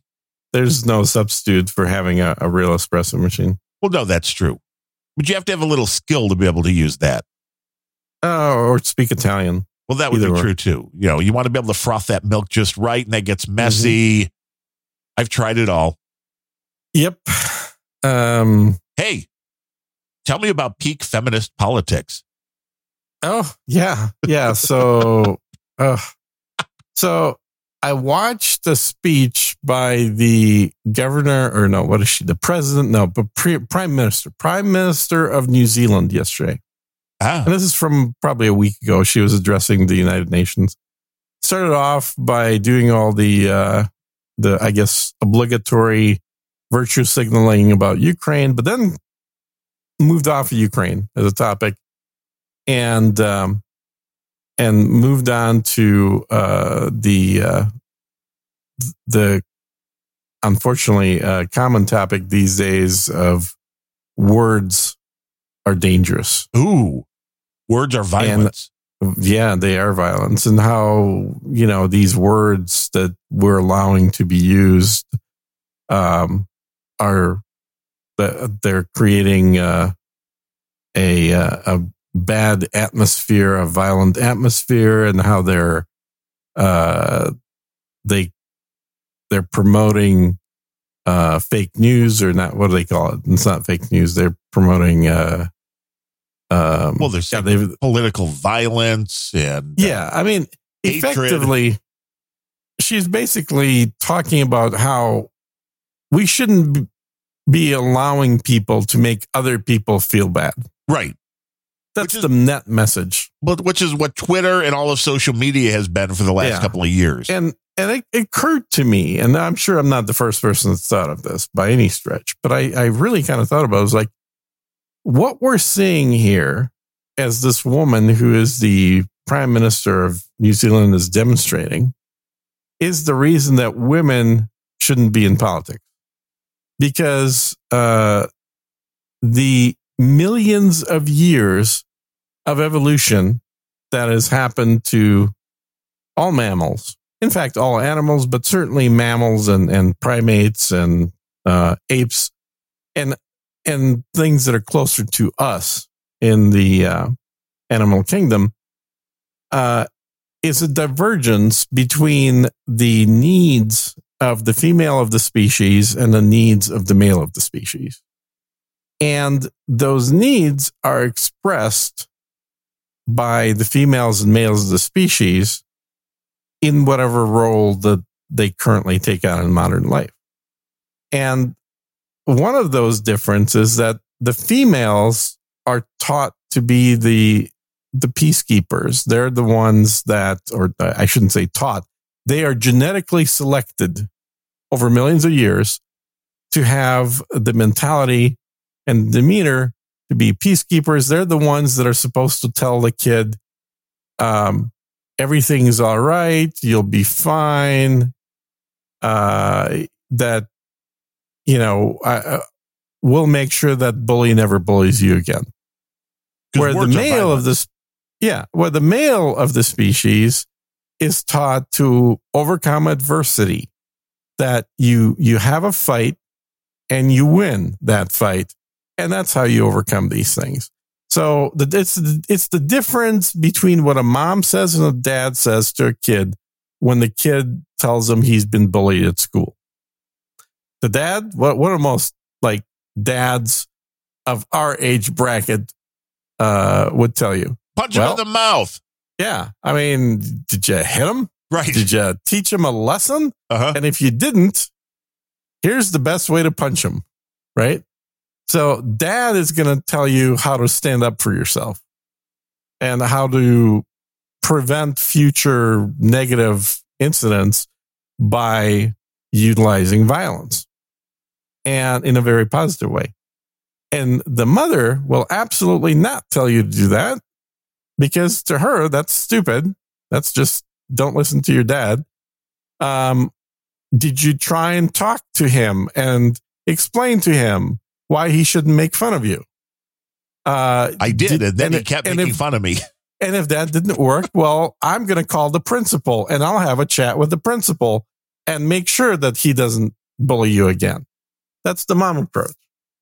And so what you've got are people, and again, I'm generalizing here, obviously, not 100% of men are like this, and not 100% of women are the other way. Uh, but Eh, because there are masculine women and there are feminine men. And so it's more about the masculinity and the femininity than the actual sex of the person themselves. But when you have a feminine prime minister or president or any kind of leader, and it doesn't matter whether it's a feminine male or a feminine female, their genetic, many, many years of evolution, millions of years of evolution, uh, approach to how to handle stressful situation is going to be either feminine or masculine. And the danger here is where we are right now is in a feminine led world of politics. We have we have a bunch of people regardless of whether they're males or females that are more of what we describe as a feminine approach when they're dealing with politics. Well, and then So- you put them head to head with somebody like Vladimir Putin, and what do you get? Yeah, well, that's that's a very good example. Uh, Putin is um, he's not the the most masculine of men. I know he rides bears, but you know, with his bare bare chest. But Putin, like I've said before, is far from the most uh, uh, sort of uh, aggressive of the politicians in Russia. Plenty of guys in Russia said a long time ago, we need to just wipe Ukraine off the face of the earth. Like for what they've been doing for eight years to uh, people in, in the Donbass region, there is no redemption here. Like Ukraine needs to be cleansed. And Putin has been the one pushing back against that. And he's been the one that's, it's taken eight years. Uh, th- those regions literally asked for help and asked to be integrated into Russia within a month of the CIA staged revolution that happened in Ukraine. Uh, and it's taken that many years for Putin to finally decide to do something. But, um, but what you have are, are people that are, they, they got their way in a lot of things. And when they don't get their way, uh, they, their approach is the, the feminine approach rather than the masculine approach.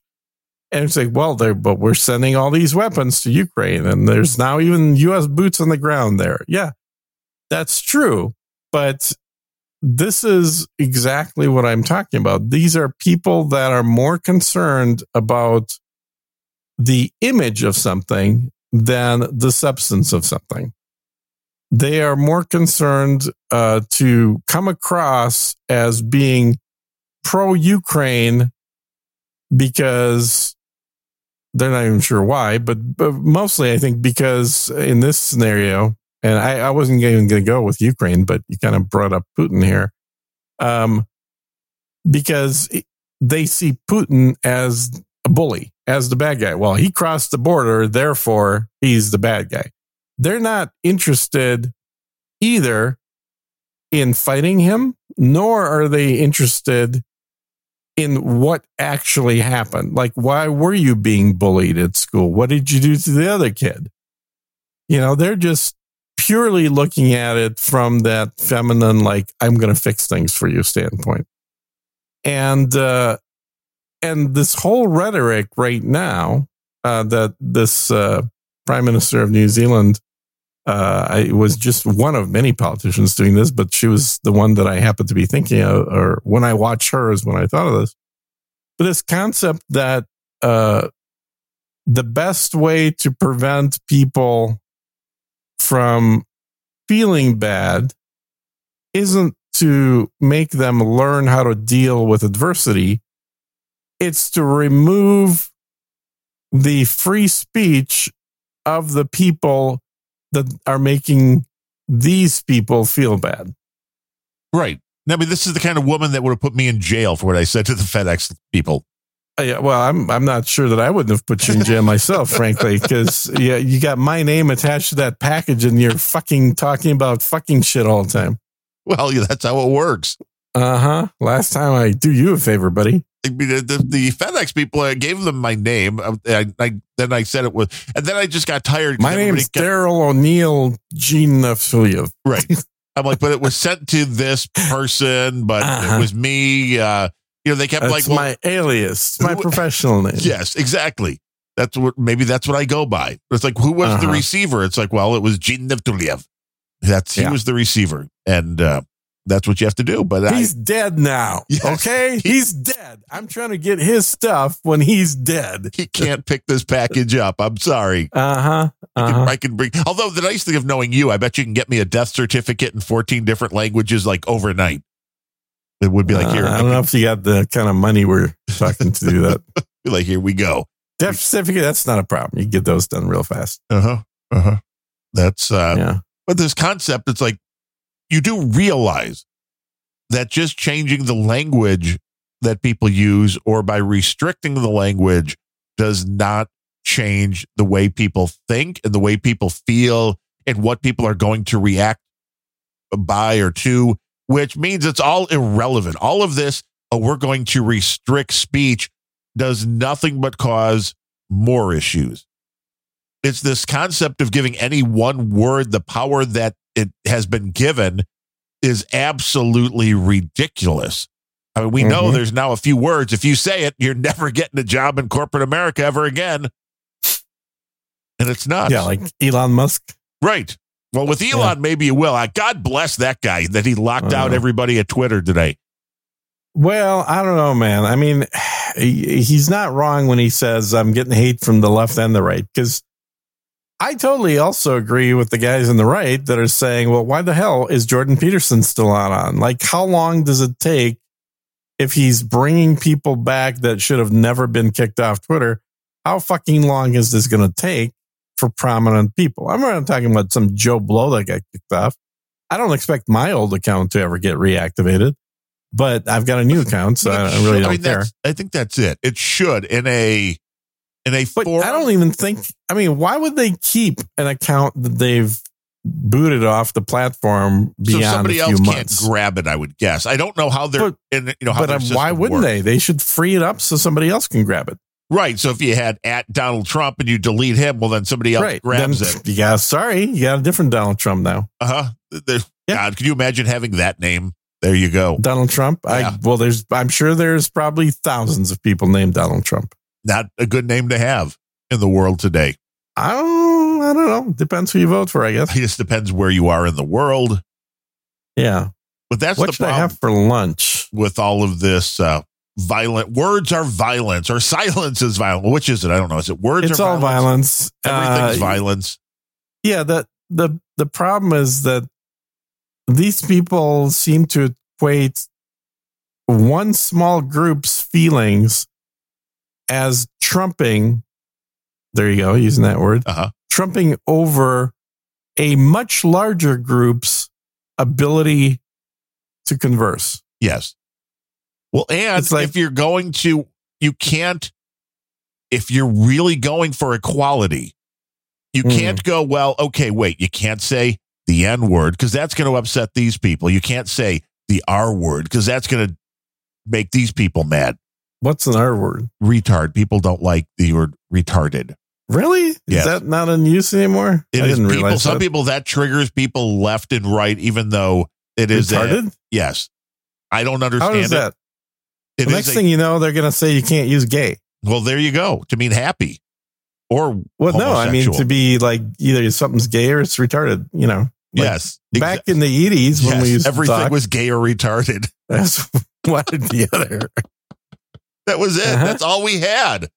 And now people that's all we had. All- Retarded and gay. Yes. That's all we had. that was the 80s. That's all we had. Those were Uh-huh. the those were the cut downs. Those were what you said to your buddies.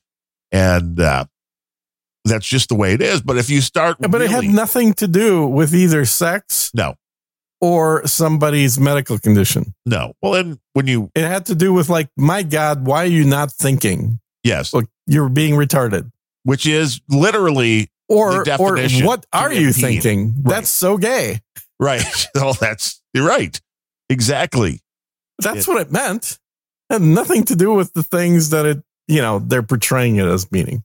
Did no you, one gave a shit about the small bus kids, right? It's not like Right. you're you're trying to demean them. Like they're there, they're in the small bus. Hopefully, not in any part of the school that you're in. Hempress, But, uh, Emily, and uh, Digi Guru are telling us not to forget the almighty cunt for as the c word. So, cunt's not that. That's like a perfectly legitimate word that is used in the majority of British comedy that I watch. yes, it's a very. That that's not an insult word.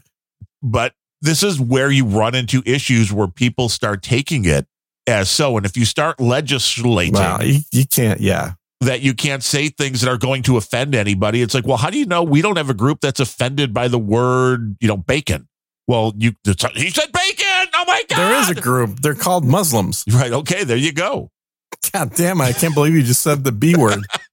How dare Jesus you? Christ, Darren! I mean, we just you know, we're going to lose half our audience now. How dare you? But this is the you can't legislate that kind of stuff. It's insanity.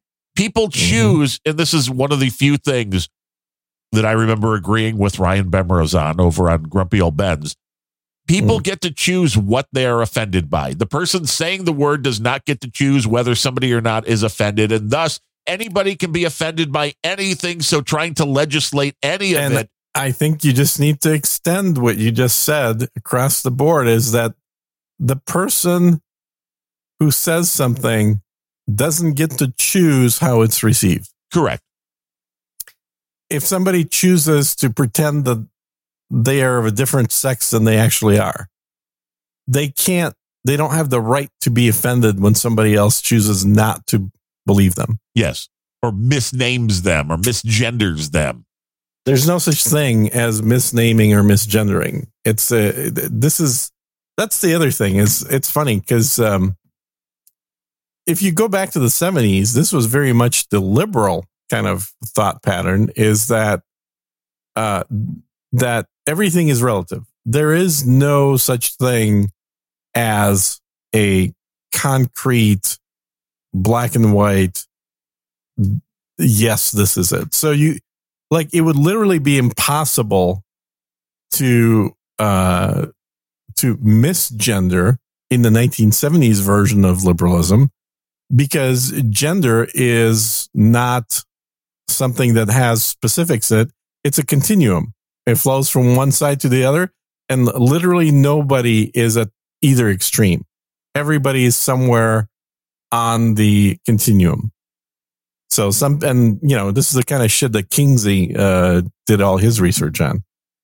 Is um, although he had a very tainted group of subjects that he was doing it on, um, but nonetheless, I think there's some good stuff that came out of there uh, that that is truer to reality than not, which is there are feminine men and there are masculine men, and there are feminine women, and there are masculine women. And just because somebody is a little dykey or butchy, i.e., a masculine female, she's still a female. And that's okay. There's nothing wrong with it. It's just like there are women that are tomboys and there are women that work on cars. I think those would and, be tomboys. And they're all now. There's two separate things, right? Tomboys are are not necessarily the ones that are working on the car and mechanics. Uh, yes, those are mechanics, not tomboys. Uh, but the point, and and there are men that deliver flowers. My point is that their behavior doesn't flip flop what's between their legs even their behavior with other people of the same sex uh, does not change that. So, what's wrong with just saying somebody's a feminine male or a masculine female? Why do we have to pretend? Right. Oh, no, no, no. That's actually a man now. No, that's actually a woman now. Well, yeah, there's a it's difference. Like, no, that's not a fucking woman. That's a man who's acting. All right. You, there is who That's you are. Feminine, and some of them are not all that feminine, I might add you. They, they're just transvestites. Why have we forgotten what the term transvestite means? It's because a man who likes wearing women's clothes.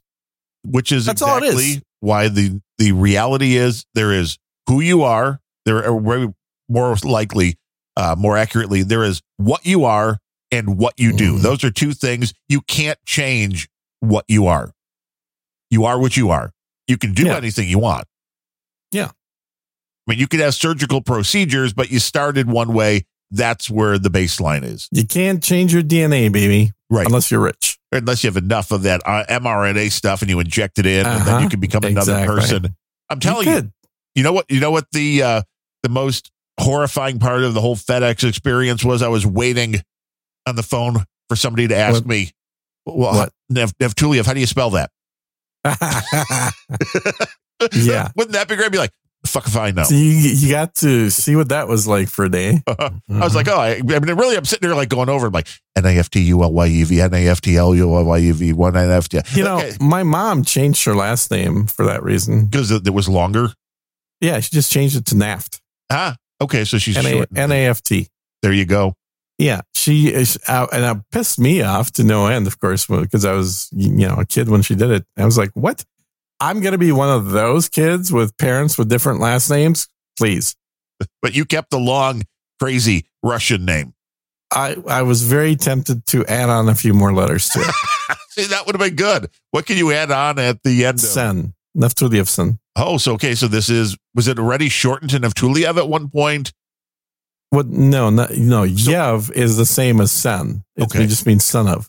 Well, I just thought maybe there was originally a longer. But I, but I was living was around a bunch of Norwegians, ah. and so I thought it'd be appropriate to add a a son or a son. Whatever. Johnson, works. Anderson. Would you? Could you so spell might as well me? be a Nevtuliev son.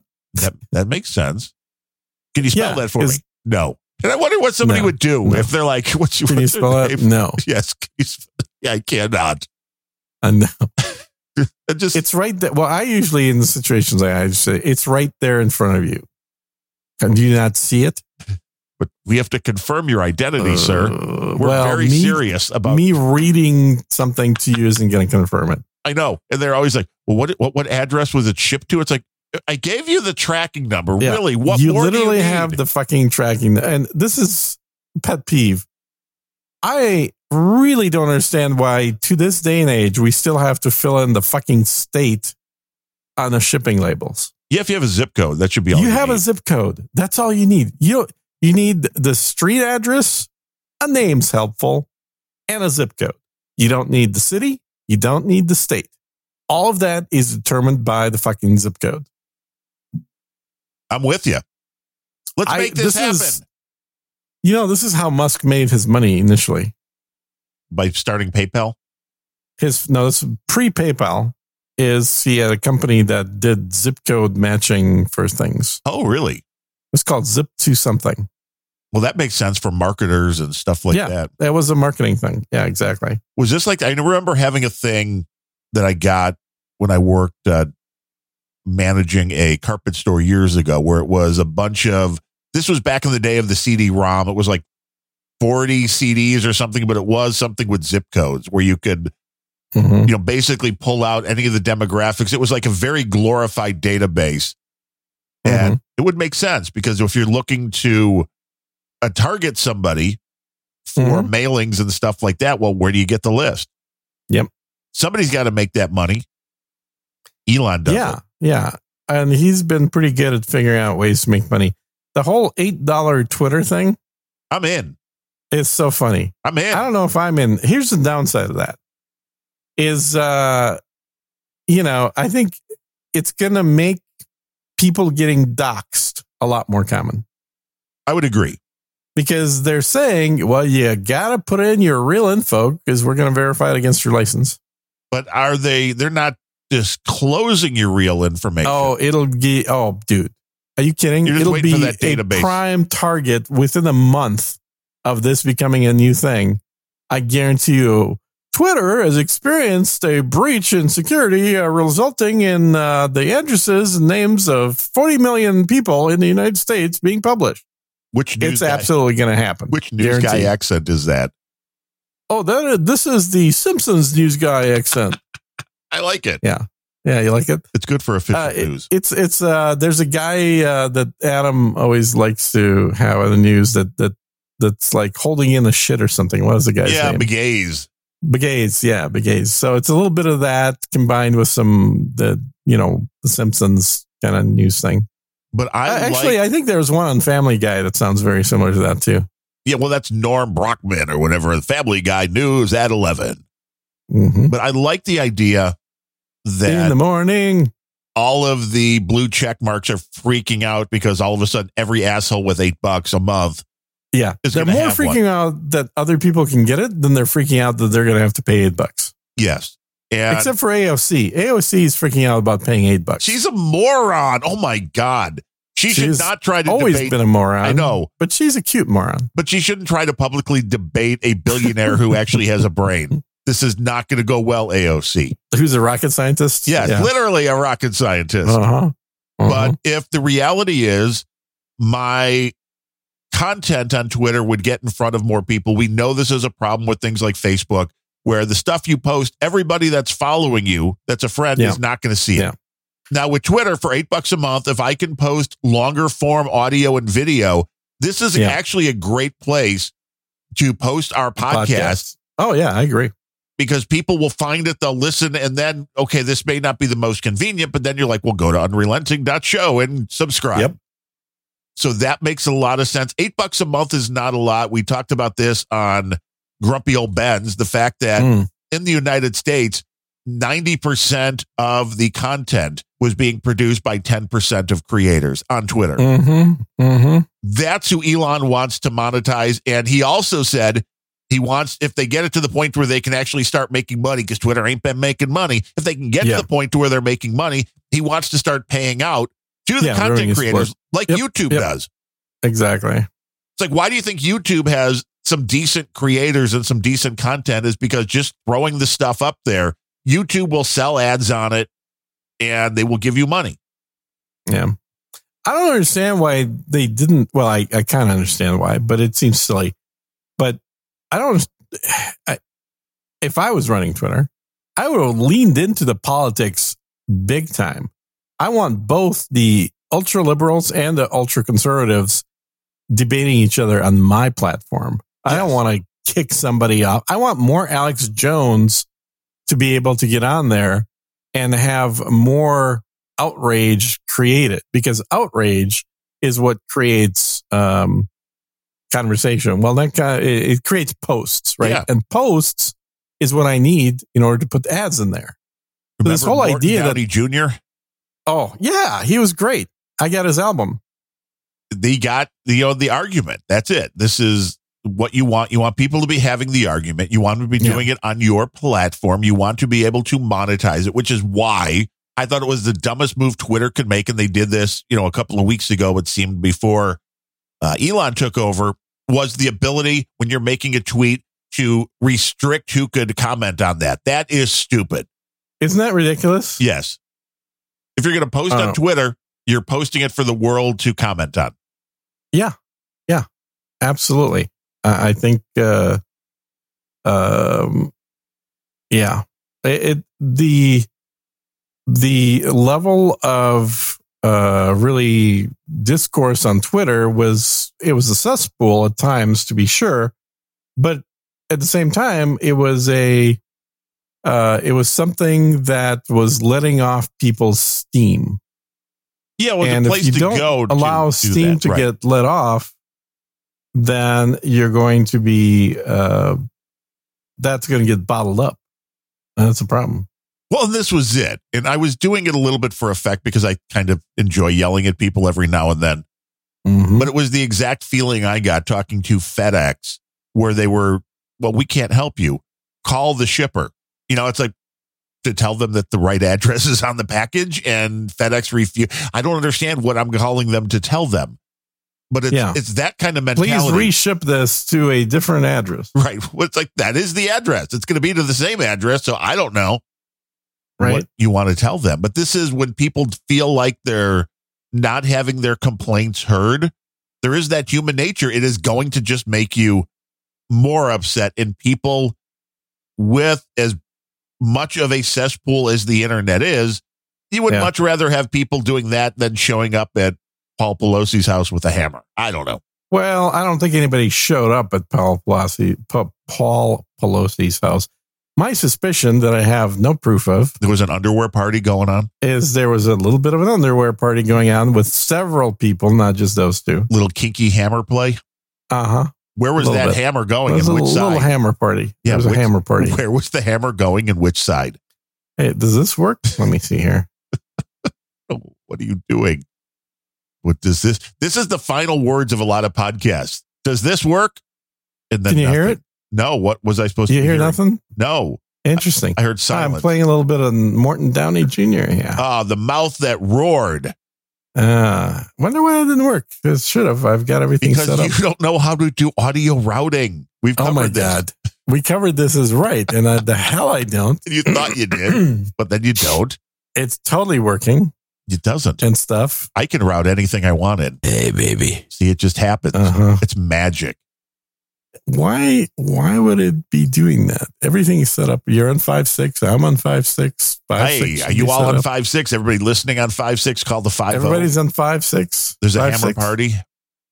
There is a hammer party. Oh wait, it's an underwear hammer party with alcohol and probably a little bit of cocaine. Can't touch this. Can't touch this. No, nothing. I don't know about cocaine. At that age, man, you got to be super careful about coke. Once you get past 80. I am done coking years for that reason. Well, because your heart can only take so much. Exactly. And it's taken all of it. It gets done, man. You don't want to push it's it to the been limit. done. You know, it's uh it's like taking a yeah, Tesla not- through a puddle.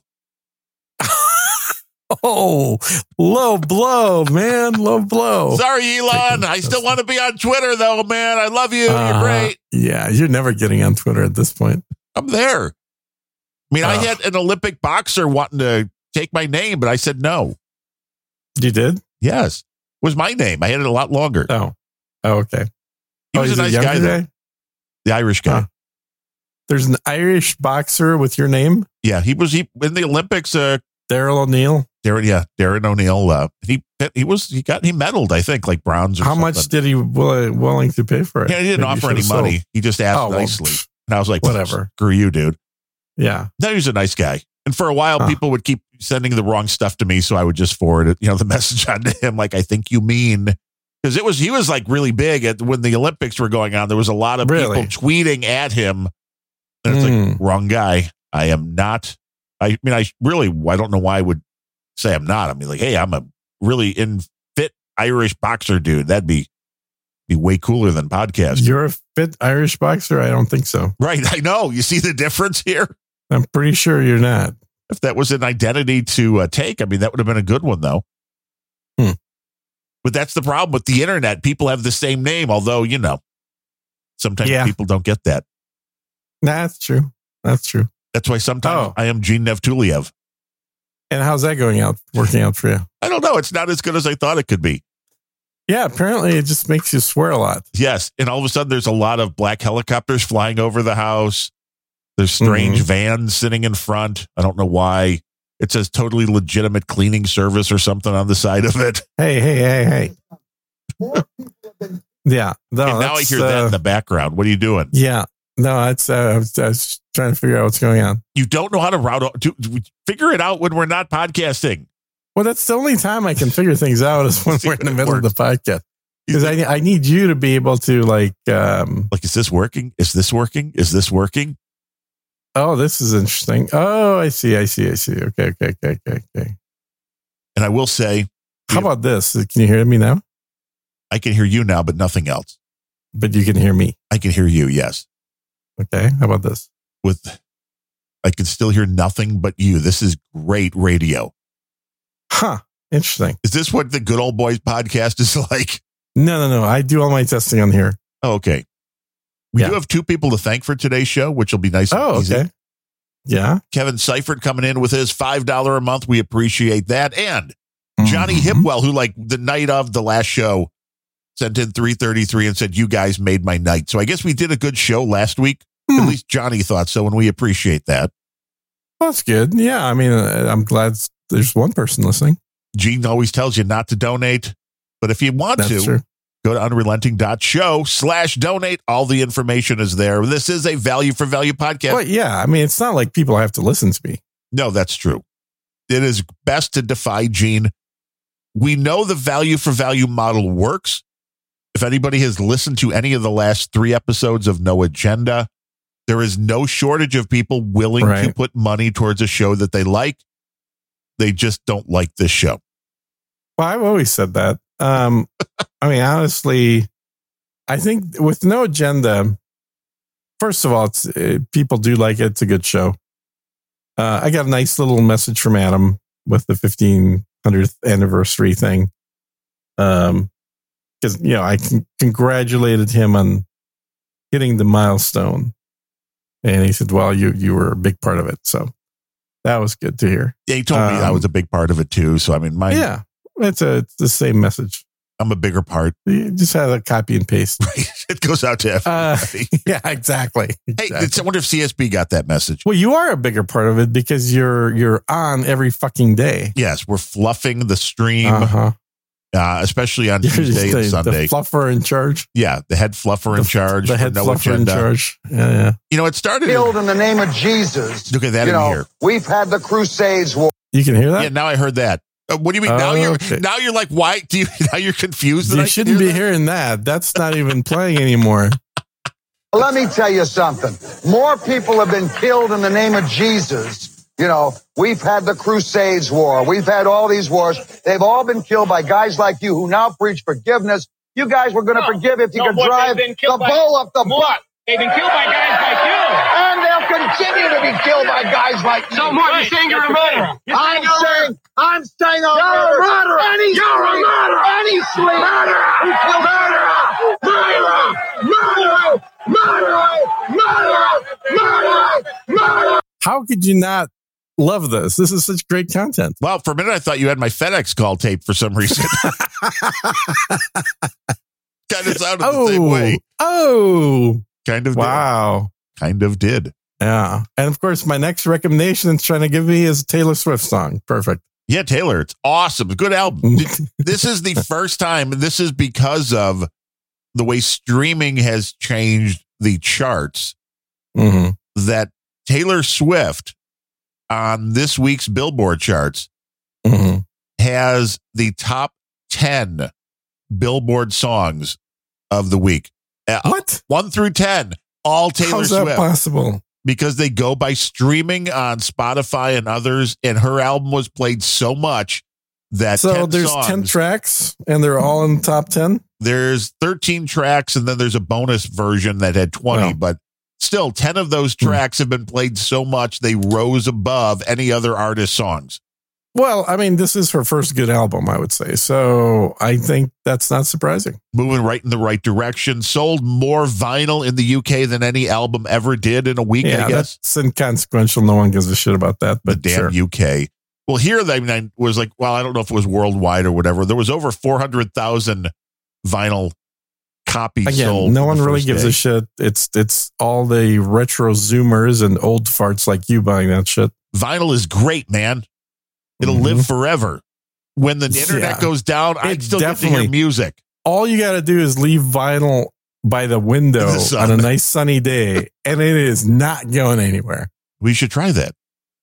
Oh, we have tried that. Did you not do that when you were a kid to your parents? No, I would have gotten? No. beaten with a belt, man. Why would I want to do that? By your mom, right? Right, probably. Now, see, that was it. And this was the moment that those dynamics changed. When I was a kid, if I was getting unruly, mom would Mhm. go to the kitchen and she would pull out the big wooden spoon. Mhm. I'm not even sure I ever got hit with the big wooden spoon, but, But it that was a stopped. threat. Right. It was an implied threat. And there was some point at, you know, 13, 14, whatever it was, that I realized the implied threat was just implied and then it Mhm. lost all of its power. Yeah. Yeah. That's part of parenting, though. No, I, I remember getting the belt, man. You deserved it, Back though. back in my day, Back in, well, that was the 1940s. So, the kids, you know, if they don't do what you tell them to do, then you cause some physical pain for them. and they learned. That's how things work. They do learn. Absolutely. They learn how to, you know, talk quieter. you learn how to behave and not be a dick. Hmm We never had this, like, oh no, you hurt my feelings. You can't say that Yeah. word. It's like you Joke's can't, on them yeah, when they get old, though. you can't have a public discourse.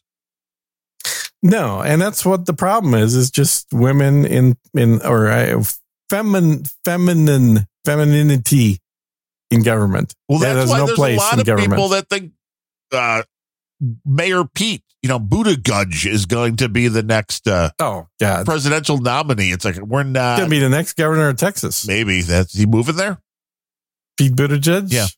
He's going to get together. Oh together. no, with I'm Beto. thinking of Beto O'Rourke. Yeah, I'm thinking Beto. of Beto O'Rourke. right. Beto. They're both about the same, aren't they? Yeah, yeah. You got to trust the Mexican from Ireland. Yes. That's the only one you can trust. Yeah, they're both gay. I think you're right about that. That sounds like the 80s again. That is hurtful speech. Gene. No, they're actually gay. They're not like 80s gay. They're they're actual gay. they're right. Okay, that does uh, Uh, that does clear that up. yeah, yeah. No, there's actual gay, and then there's you know, gay. And it was derogatory to be like, "Well, that's so gay, dude." Yeah. but it wasn't really. Nobody really understood. Hey, did the gays ever ask if they could have the word gay from the people that used it to refer to jovial times? I don't think so. No, I think they just took it. The gay old Well, times. In the 80s, we took it right back. See, well, this is it. And words do change meanings, and And they are very fluid. Speaking of gay, Okay, uh, in the You have something 80s and tell us. 90s, oh, yeah, in the 80s and 90s, and I, this is, I don't know when this happened, but in the 80s and 90s, I distinctly remember that it was uh, GLBT, gay, lesbian, bisexual. Not even T. There was no T. It was just gays, lesbians, and bisexuals, right? It's almost GLB. BLT. GLB. Yeah, it's not as good as a like BLT. the the uh the the protests or whatever you saw on TV or the group marching it was GLB. When did the lesbians push their way ahead of the gays? When did it become turn into LGBT? and then they start pushing the gays out because men are bad, even if you are gay. Yeah. Oh, totally. Yeah. Yeah. Gay men are, are just as bad as straight men. They just happen to be gay. But uh, when did the the GL became an LG? That's what I'd like to know. As somebody who's, you know, straight-ish, I guess. Uh, it's a spectrum. ish. It's spectrum. So, um, There's going to be questions about that. oh yeah, yeah. I gotta. I, you know, I like cooking. That makes me less masculine, I guess. Yeah, except that But- all of the best chefs in the world are men. Well, all the best men are men, aren't they? Hey, there you go. Uh huh. My wife can't cook. Worth a damn. I cook everything. Well, that just that clearly was not your priority when you were courting her. no, that's true. Yeah. Never looked into that.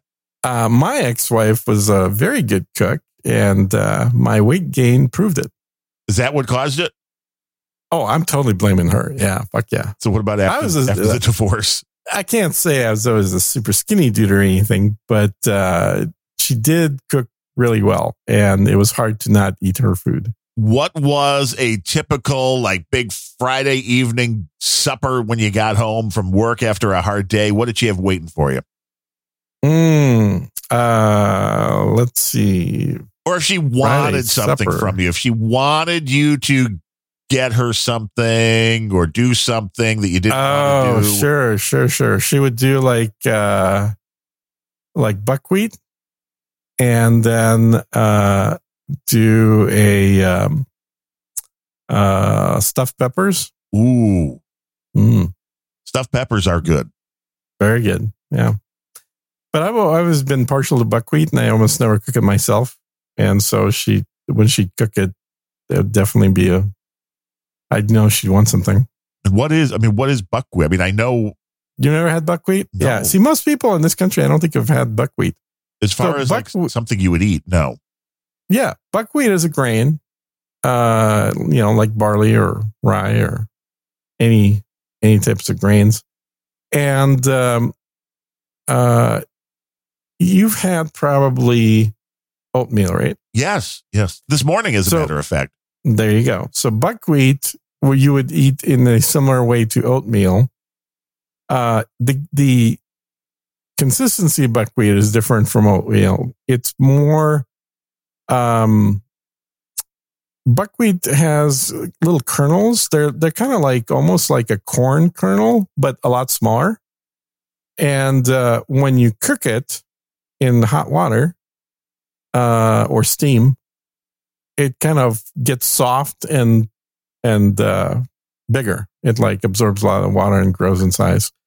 So it's I'm trying to think what what it's like. Um, it's a little bit like rice. It's it's maybe maybe kind of like wild rice a little bit. Is it like a nice risotto? No, no, risotto's pasta. Uh, but it, it but it is kind of like a wild rice, I think, or or even I guess brown rice. Yeah, of course, I mean, probably buckwheat. probably brown rice. Yeah, I was just, I but buckwheat. It, I think it's one of the tastier sort of hot cereal things that you can make. I thought you were going to say it was one of the tastier little rascals. No, no buckwheat. I've never tasted a little rascal, so I wouldn't know. Then you really, for Um, breakfast, wouldn't want cream of buckwheat. yeah I mean, I mean you know. But uh i i just uh i don't know. I just never seem to cook it. Like i could buy it. I could cook it myself. I might even have some in the in the pantry but i just never remember to actually make it. So you need a good woman to make you some buckwheat. yeah buckwheat's good. And then my favorite honey is buckwheat honey. If anyone has ever had buckwheat honey it is so good So it's honey infused with buckwheat. Is that the uh, what? What is buckwheat No, honey? What it- are you talking about? it's it's where the bees uh, live next to a field that is growing buckwheat, and so they're they're making the honey from the nectar of the buckwheat. Ah, so this is what, what they're what they're feasting on is the buckwheat. Yeah, Yeah, yeah. And what makes And the what- honey different when it's buckwheat Well, it, honey? it has a slightly different taste. You like you could taste the difference between regular honey and buckwheat honey. And there is no such thing as regular honey. I mean, most honey is either clover or down here in the south, there's not much clover, so it tends to be more, you know, more just sort of variety of grasses that we have here. But different different plants uh, definitely flavor honey if that's the primary food of the bees. Um, and you can, if you go to a nice store, you can usually find a variety of honeys you can select. But the buckwheat honey is jet black. It's like molasses. can you get this? You're the one who brought up buckwheat, not Can you, me. can you get some buckwheat honey at uh, RussianPrepper.com, angryrussianprepper.com? Angry Russian prepper. Yeah, exactly. Um, it's uh, it, it is pretty. Uh, I think it's a little tastier because got it's like a more mean honey. Ooh, Like it's honey with a little bit of meanness to it, it's like honey with a little attitude. And it's and it looks like molasses. Well, I'll be sure to look for But- some. but you can't always get it. Like that, you either have to go to a store that has a variety of interesting foods, like a foodie store, uh, or maybe you could mail order. I don't know. Um, this week's episode sponsored by Buckwheat Honey Incorporated. Available now at Uh-huh.